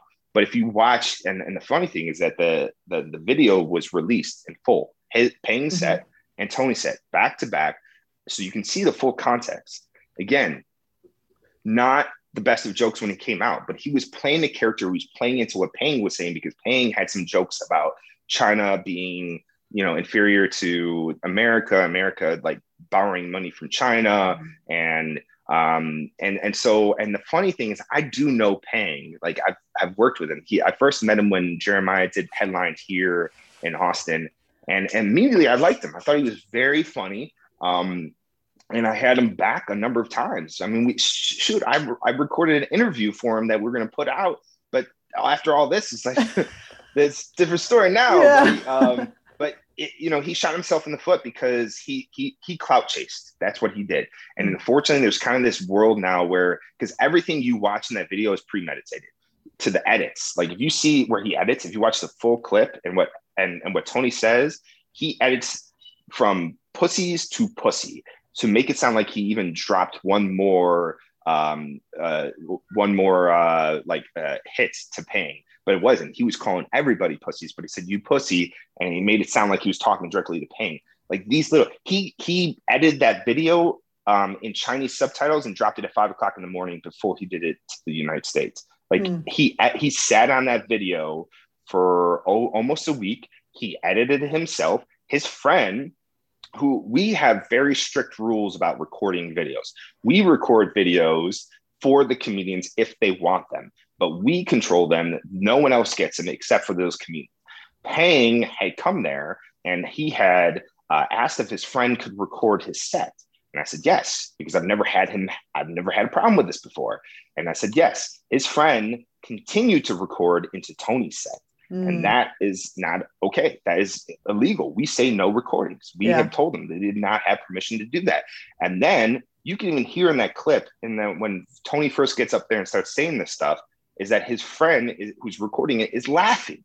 He's laughing in the background as he's recording it because it was a joke. And that's the context. Is that when you see that clip is fucking horrible, so bad. It looks uh, uh, tremendous. Like it just looks like the worst thing. He looks like the biggest racist, but I know Tony isn't. He's friends with Ping or was. He had put Peng on, opened his shows a couple times. Mm-hmm. He uh, was part of the group. He had been on the Secret Show with Death Squad four or five times. I had put him on there. He sent me messages after that show was like thank you brandon so much for having me on here's my email if you get that um, if you get some of the the uh, photos can you send them to me um, as soon as he posted that video, he deleted our entire conversation on Facebook Messenger, everything. Huh. He scrubbed his social media.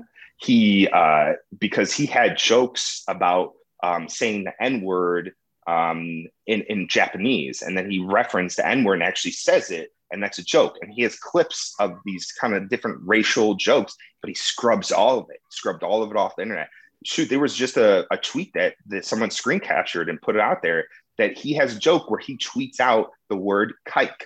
Kike, I'm Jewish. Like, I could take offense to that. And like, Ouch. this is what I mean is that when people don't look into the full story of everything and they just make up their own minds on things, then then nothing is going to happen. Like, the what bothers me the most about this part is that he he's taking away from the stop Asian hate movement. First of all, he's using it to his advantage. It's no different than if a woman came out and cried wolf and said that during the Me Too movement that they got raped, but they didn't. That would be horrible because it would hurt that movement. They would take away credibility from people who are actually victims in these situations because then now you have this one bad apple or a few bad apples that are crying wolf that takes away the credibility of someone talking. So when you have one bad person that is then proven to be completely fabricating this incident to make it look like something for their own narrative, then it, it loses credibility for everyone else. Then everyone else is questioning: Is this person really talking about it? Is it so? Someone could get another Asian person get beat up or experience a racial experience, and people might not believe it because they see now that someone can do this and take advantage of a situation. And then not only that, but like he's hurting a person's life, a livelihood for his own personal gain. That's all he did this for. He didn't do this to make a, a make a statement for the stop Asian Asian hates. He hmm. did this for his own personal gain. Like he was clout chasing from the get go, and that's what bothers me the most. And I I had not said anything. You're you're getting the exclusive. You're like wow. Barbara Walters, um, but I I had not said anything out of respect of the situation, out of respect for Tony. He hadn't said anything. I had talked to him throughout this the whole experience. Um, and you know, and and and I, I I felt like what I also experienced through this first moment with the KVUE article is that as much as I try to explain myself, people already have it made up in their heads. Right. like the, the really there what what could I say different that would change most people's minds? Not much because they've kind of made up their minds. Um, I don't believe in this stuff. I really wanted to come out and make a statement but a lot of people were just like, Brandon, let it settle, you know, figure this out. And I still feel strongly about this situation that it was it was a horrible move. It was a bad thing for him to do.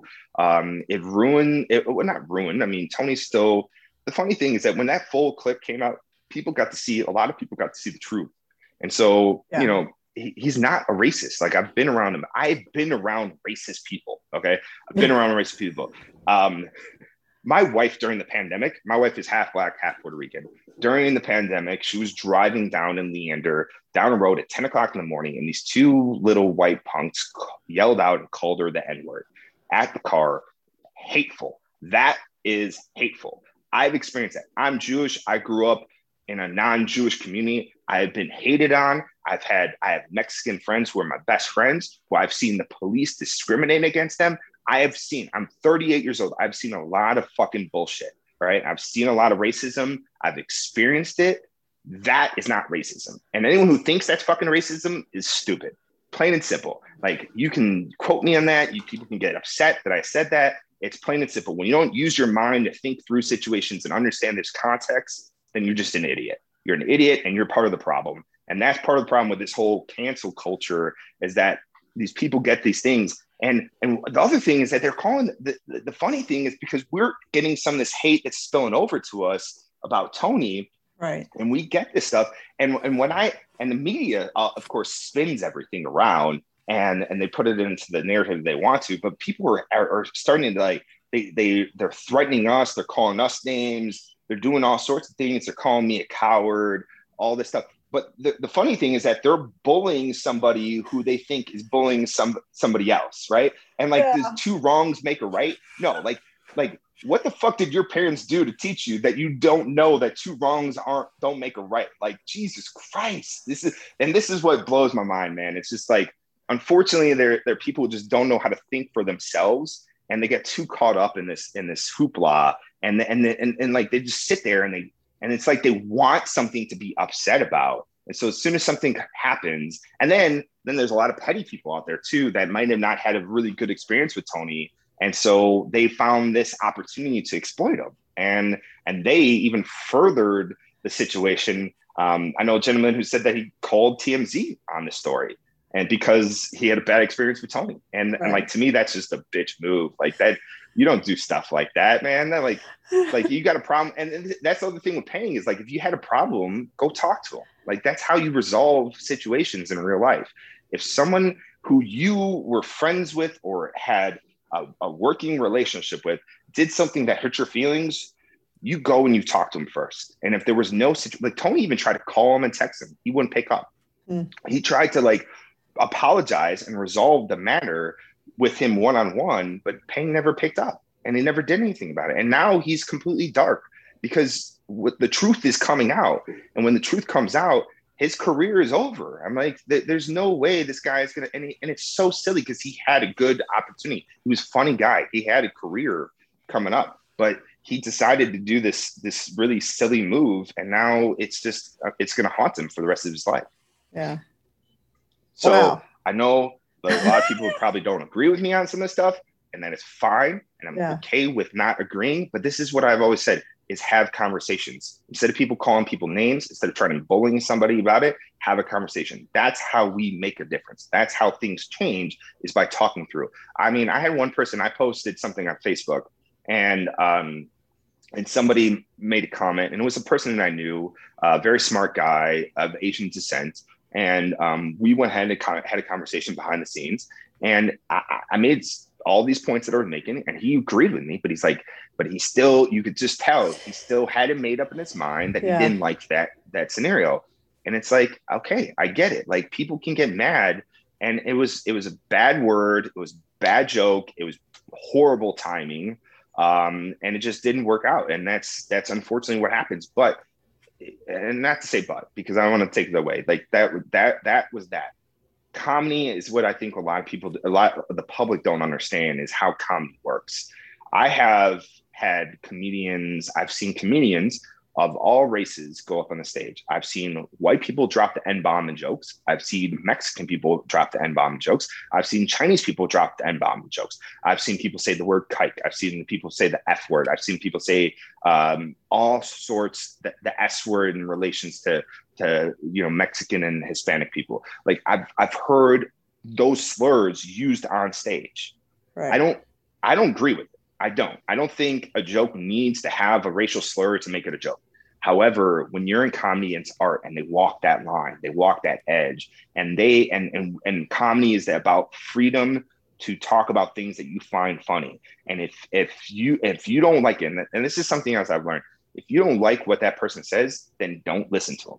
But doesn't mean that's a direct reflection. Tony isn't walking around with a swastika on his fucking mm-hmm. arm. He's not carrying carrying a tiki torch through the streets in South Carolina or wherever the fuck that was. Yeah. You know, he's not doing these things. He doesn't have a background of being a racist, and that's what people understand. Like it's right, like like the the governor or the was the mayor of uh, uh, New York when he came out that he was like, you know, all these bigger political people who were coming out with like the Me Too movements or sexual harassment they come out with one person, then another person, then another person, another person. And then once you get to like seven or eight, you're like, holy shit, there's really no denying this at this point. Yeah. Like maybe one or two that could be like, well, maybe it's just like they're taking it the wrong way. You know, you start to kind of question, you read into the articles, and then you you get to seven or eight or even beyond that, like even heck, even five or six, you're like, wow, that that's a little too many. That's too many circumstances for this to like not be true. Tony doesn't have five, six, or three or four incidences right. when he's using a racial slur. Like it's just there's no evidence there. And so this is my point: is that people just don't look into it. It was a bad scenario, bad timing, and people really need to get off the fucking high horses and use the brains and think and like think through situations, calm their emotions, and just use the brain. And and and like at the end of the day, if you just don't like him, whether you like his humor or not, then don't be a fan and move on he's got a lot of fans who understand his comedy and that he's a roaster and that's what they like. And there's a lot of people who are the woke people that don't like mean comedy or roasting or whatever they dub it. Then don't listen to people who do that. There's so many comedians in the world. Go listen to somebody else. There are, and, there's a flavor for everybody. Really, there is. There is flavor for people who are super woke. There are flavors for people who like clean comedy. There are flavors for people who are like racial jokes. There are you know there's people who walk that line and so yeah. you can find everybody so if you don't like them don't pay attention to them and move on but yeah. again tony's not a racist this was all uh, premeditated to the fucking t and it, it, it, aggravates me because it just it does like he, the fact that he scrubbed all our messages that we had on facebook messenger like going back for like months till till january when we first started talking he like he mm. scrubbed them all and like that is not a behavior of somebody who is truly trying to do something that's right, right? When you're trying to hide stuff from sure. because you put something out, that is suspect suspicious. It's very suspicious. Yeah. And so yes, so that is how I feel about the situation. I've, I've held this in for so long, Valerie. I've held it in for so long. I wanted to say it. You got the exclusive. I'm I glad we got to do this together. I am so yes. honored. Uh, I don't know if uh, this is good or bad for you, yeah. but hey.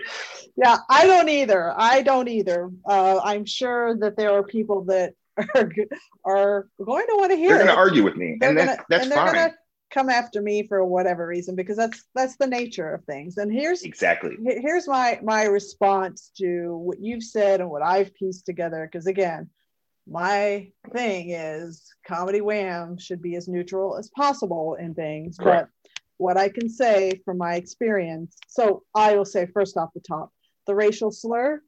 I think that was a lapse in judgment uh, mm-hmm. on Tony's part. Correct. I I did see the clip, but I also waited to see the full uh, Peng set and then the to- most of Tony's set. And you know, my my conclusion was, yep, that's what Tony does, and the racial slur still lapse in judgment. Sure. But I also, because I've been a super fan of comedy for years, and I was I listened to Kill Tony for years. I also know that you know he's had Malcolm Hatchett on as as the paid regular uh, for the Kill Tony show. Uh, he's had I mean the great Bill Montgomery. William Montgomery is is uh, on, and although he's you know white guy, that's fine. But yeah. I know that David Lucas is a regular. Oh, he's a black there guy. you go. Yeah. So I know that Kill, uh, sorry, Tony is a roaster by nature. So mm-hmm. that's what you can expect from him. But I also, from my own observation of listening to Kill Tony for many, many years, is the first impression that you get is that Tony hates everybody that comes up for that one minute set. That's your first impression. Mm-hmm. But if you keep listening, he is very quick to encourage the person that there is a nugget of talent there mm-hmm. but he is more than willing again because of his roasting genetics he's more than willing to go lay into the person that uh, does not need to be on a stage mm-hmm. but I've also heard him be very, very kind to the person who doesn't belong on a stage, but went ahead and went for this one minute shot and I think if if anything, again, lapse in judgment on that, but as part of the whole picture of who Tony is, they should listen to to kill Tony to see the many dimensions that he has and who he is. And you're right, I've not heard the groundswell of people coming forward uh, to say, well, you know, he he did this uh, against me as you know,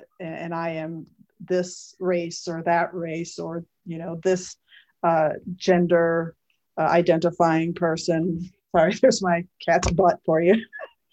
okay, I have two. I see those butts all the time. It's all right. Uh, so yes, people should get the context for sure and form their own opinion. And what was interesting is you said something early on. And as you were talking about your perspective on, on how the whole situation played out, is art truly is comedy, or comedy truly is art because there's ugly art, my opinion, mm-hmm. there's beautiful art, but that's my opinion. And you may think that the thing that I think is the most gorgeous art of all is atrocious. And so go to the Renaissance Art Museum. I'm going to go to the Contemporary Art Museum. And yeah. there's a place for both of us as fans, exactly. as producers. And we just have, we are stuck doing our best in the circumstances that life hands us. And yeah, it's not perfect. I'm not going to say the perfect things. You're not going to say the perfect things, but mm-hmm uh, to put an uh, end cap on it, talk to us and you'll find out. Um, yeah. Yeah, I, I had. I, I, love that analogy though of art though, because I've used that before too. And it's like, you're right. Like, art is different. It's all about perception, right? Or, mm-hmm. or yeah, perspe- exactly. perception and and how you interpret it, right? Mm-hmm. Like you said, one person looked at it that way. My, my example I use for people is like penises. Penises are the most ugly thing in the world. However, you can have an artist who can take a, a drawing of a penis and turn it into something magnificent mm-hmm. that someone would pay thousands of dollars for. Also, someone could take a, a sculpture and sculpture, put a sculpture of a penis, and someone will buy that for thousands of dollars. Yeah. But again, would you want a penis sculpture in your house? Probably not. But there are some people that do. Yeah. So like that's art though. That is art. So yeah. when people don't understand that shit, it's just it's so funny to me. It really is. Yeah. But, but I, I hope you like that analogy. I've been holding on to that one for a while.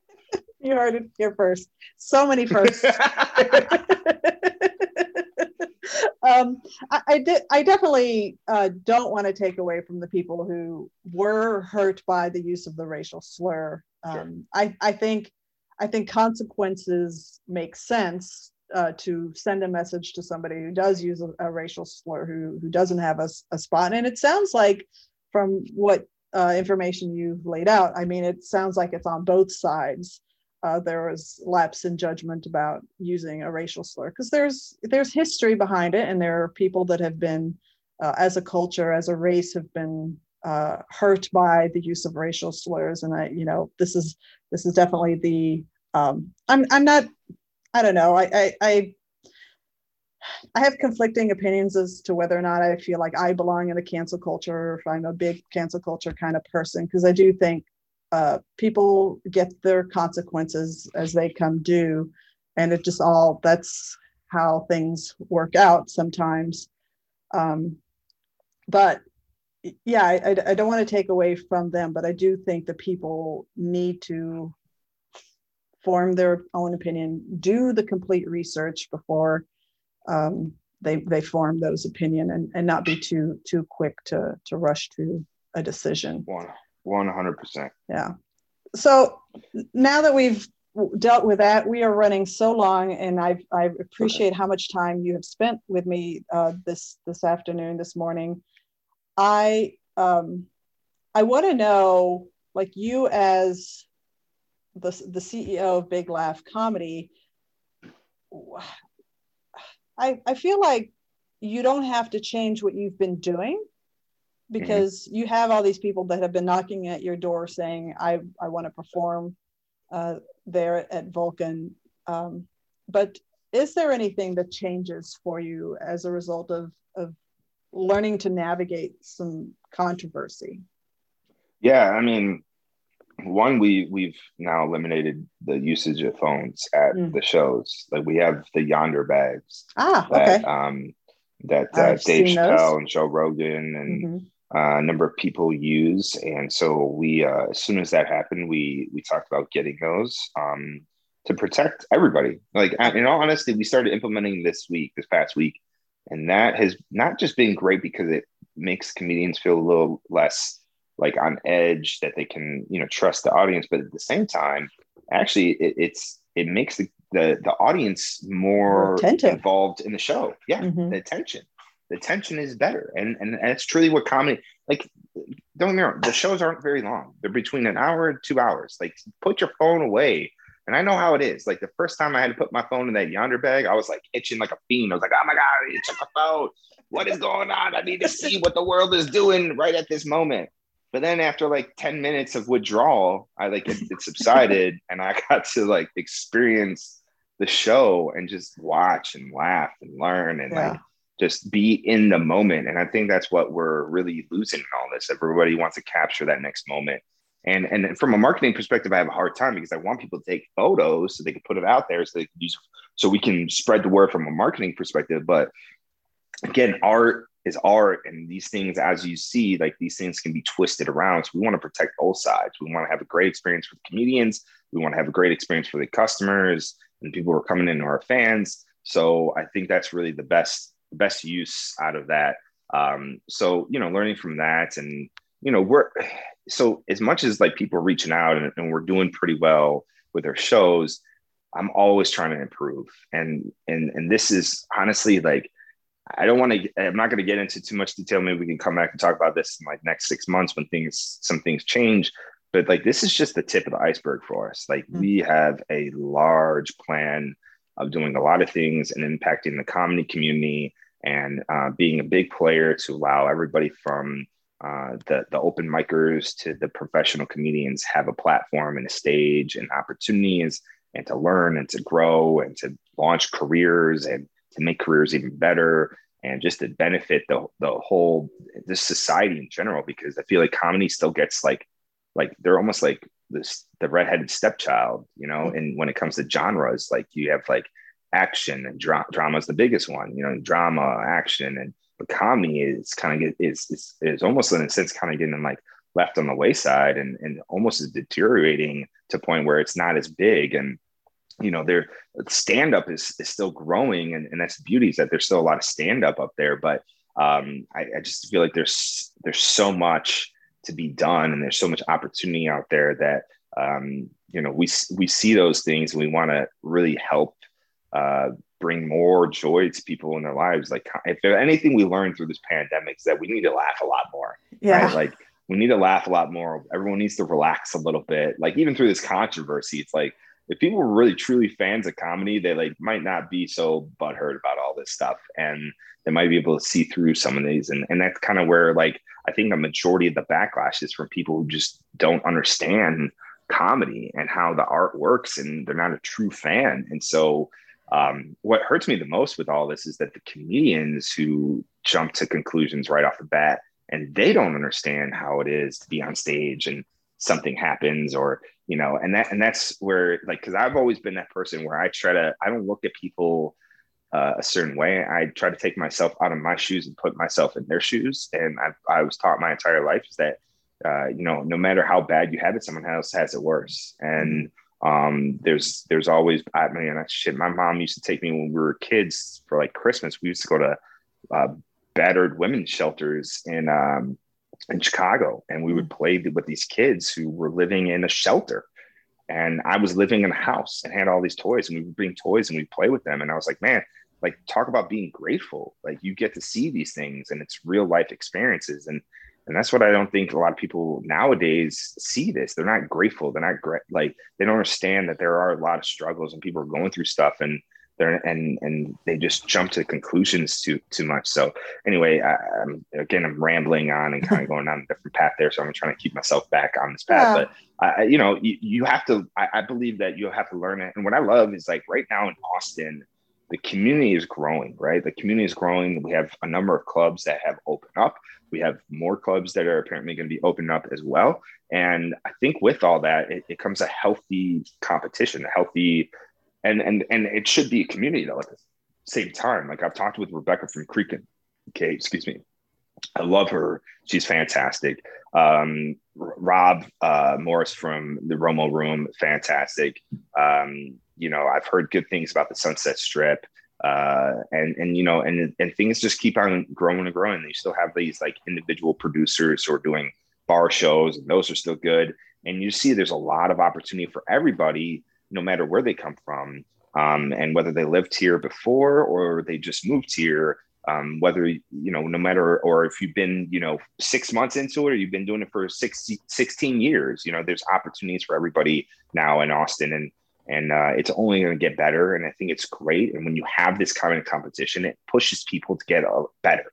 It kind of forces you to get better because if you don't get better you're going to fall to the wayside and you're not going to have anything. And so, um, as much as like some people, like I've had friends tell me, like, oh, yeah, and you're like top of the total pole and you guys have been doing all this stuff and you had like, you know, had all this. I don't feel that way. I, I don't. I feel we have a lot of room and for improvement. And I think we're only going to get better. And, um, you know, and it's just, it, it, you just got to grow. You can't, you can't sit and just be, stationary. Like right. that's not how things work uh, in any type of business. You got to be able to grow and adapt. And so um, I'm definitely learning a lot of how to deal with media and people. I mean, I've already known how to deal with people, but like the media stuff is yeah. kind of new. The, the limelight. You know, it's the, one of my funniest things about all this, though, Valerie, is that, and I laugh about this with everybody, is that uh, Vulcan Vulcan gets because Vulcan's the venue, they get a lot of the recognition. And like Nick and I talk, we're partners, right? Like we're partners. Yeah. He, he, says when I walk in that club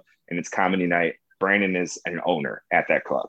And so, but when when people are talking about Vulcan, when they're talking about shows, whether it's on podcasts or afterwards, Joe Rogan has dropped uh, Vulcan's name maybe five or six times on his podcast.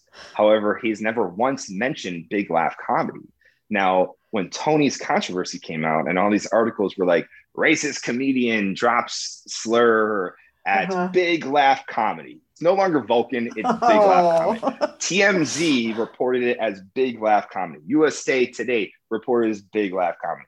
It's just like, but you know, like they say, like uh, all press, any press is good press, I guess, in a sense. Sure. So, yes, exactly. That's why I said, sure, we'll, we'll, we'll see how that turns out. But uh, honestly, it really hasn't affected us too bad in, in a lot of lights. I mean, we see people now that walk by the street like, oh man, that's Vulcan. And, uh, you know, and, and, and the name's out there, but um, again, just to go back to you got to grow, you got to adapt, you got to move forward, and you got to keep uh, getting better. Can't yeah. can't just sit there and, and be content with where you are. So that's where we're at, and I'm yeah. I'm excited with the future of the Austin comedy community and the future for Big Laugh comedy, and just future for all comedians that decide to come through Austin. Yeah, fantastic. Okay. And thank you so much for having me on. I, I really do appreciate. I know we've been. I'm very long-winded and I have a lot to say.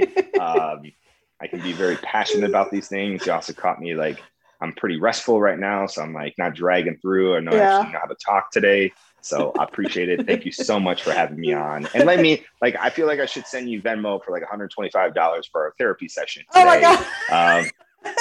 Um, just let me talk yes, and get you things can Venmo to Comedy Wham. Fantastic. You hear that, people? Yes. Help, help out Valerie. yes, I do a lot of therapy. I, I, get that so many times during my interviews that yeah. you know it's like. Oh, and, and, one thing I want to say too is that I, I, really appreciate what you guys do, right? Like Comedy Wham and, and what you do, not only just the podcast, but what you do for the, the Austin community. Um, people always hit me up. They're like, "Hey, can you get me on some shows?" I'm like, "Hey, I can get you on some of our shows. We don't have a whole lot of shows that we can get people on, but I'm like, there's so many fantastic opportunities now. I'm like, if you want to see where things are at, go to comedywham.com you know, check out all the events on there. You can see the people who are running the shows. You can reach out to them, you know, and if you need some help, I'm willing to help. But like I, I always turn, I tell them to go to your website yeah. first and foremost because uh, this is just the place to go to when you're looking for comedy shows. Yeah, I appreciate that. I do the same thing. People ask me, and I'm like, I don't know. I I, I run one show, so just go out there, do your homework. Do your homework. Exactly. okay. Use your gonna, website yeah use my website all right brandon i have we're gonna we're gonna go into the home stretch here just okay. a few more minutes but first sure. let's uh, do my closing question okay. You've been talking a lot about the future. So yes. pick one word to describe your future. Big. Oh nice plug.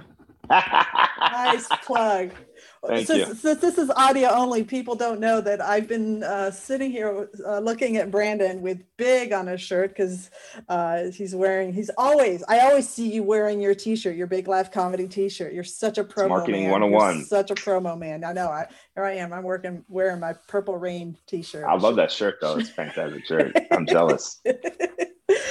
Okay, well, that is a wrap on Comedy Wham presents Brandon Lewin. Tell us where we can find you on social media and uh, tell us about your upcoming big, big projects and excitement.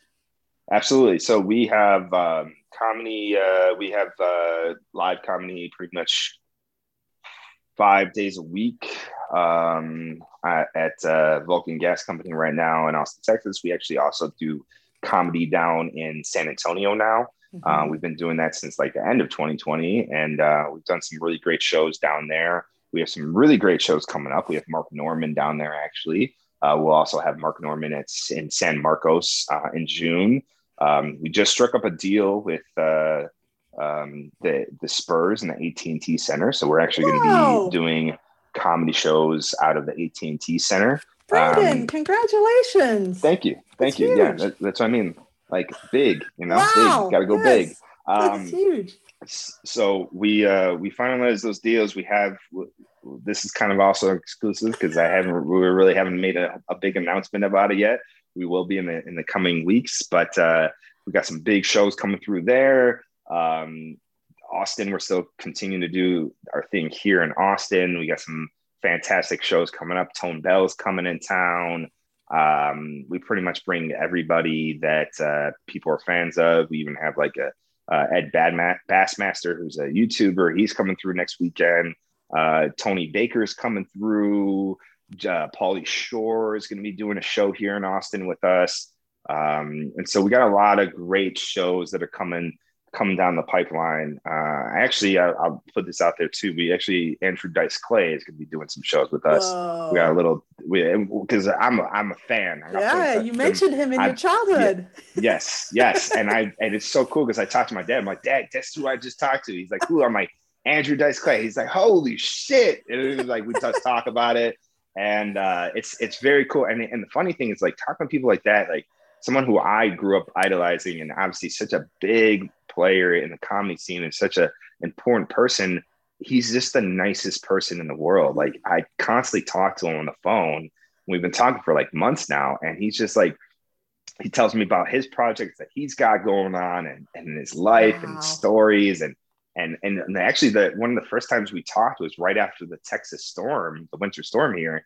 And he uh he asked me, like, Brandon, he's like, tell me about the winter storm. It's like, what's going on down there? Blah, blah, blah. Just very interested wow. and just a, a great guy. So we're doing stuff with him. So we got a lot of good things. You can find us uh, if you go to our website, blcomedy.com. Uh, we also are going to be relaunching our website and we're going to have a bunch of new um, stuff on there content related material. We got a podcast that we're launching with uh, um, with Allison uh, Voidovich, uh, who's he uh, an Austin comic. Um, so we do love Austin comics. You know, I do love Austin comics. Uh, and uh, she's going to be doing a podcast called Detox with Allison um, that'll be launching here in the next week or so. And we got some great interviews on there. So we got a, a lot of things kind of coming up. And um, so just, you know, what I would say is to jump on the BL Comedy website. If you want to get all the exclusive stuff, we have a great email list. You can go and sign up. It's called the VIP list. It's available on the website. When you go on there to sign up, it's free. Um, and then um, you can follow us on social media. Instagram, it's at Big Laugh Comedy Network. And uh, Facebook, you just look up Big Laugh Comedy.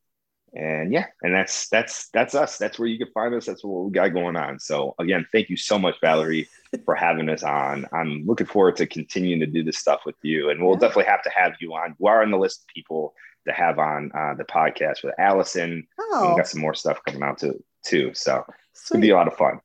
Fantastic.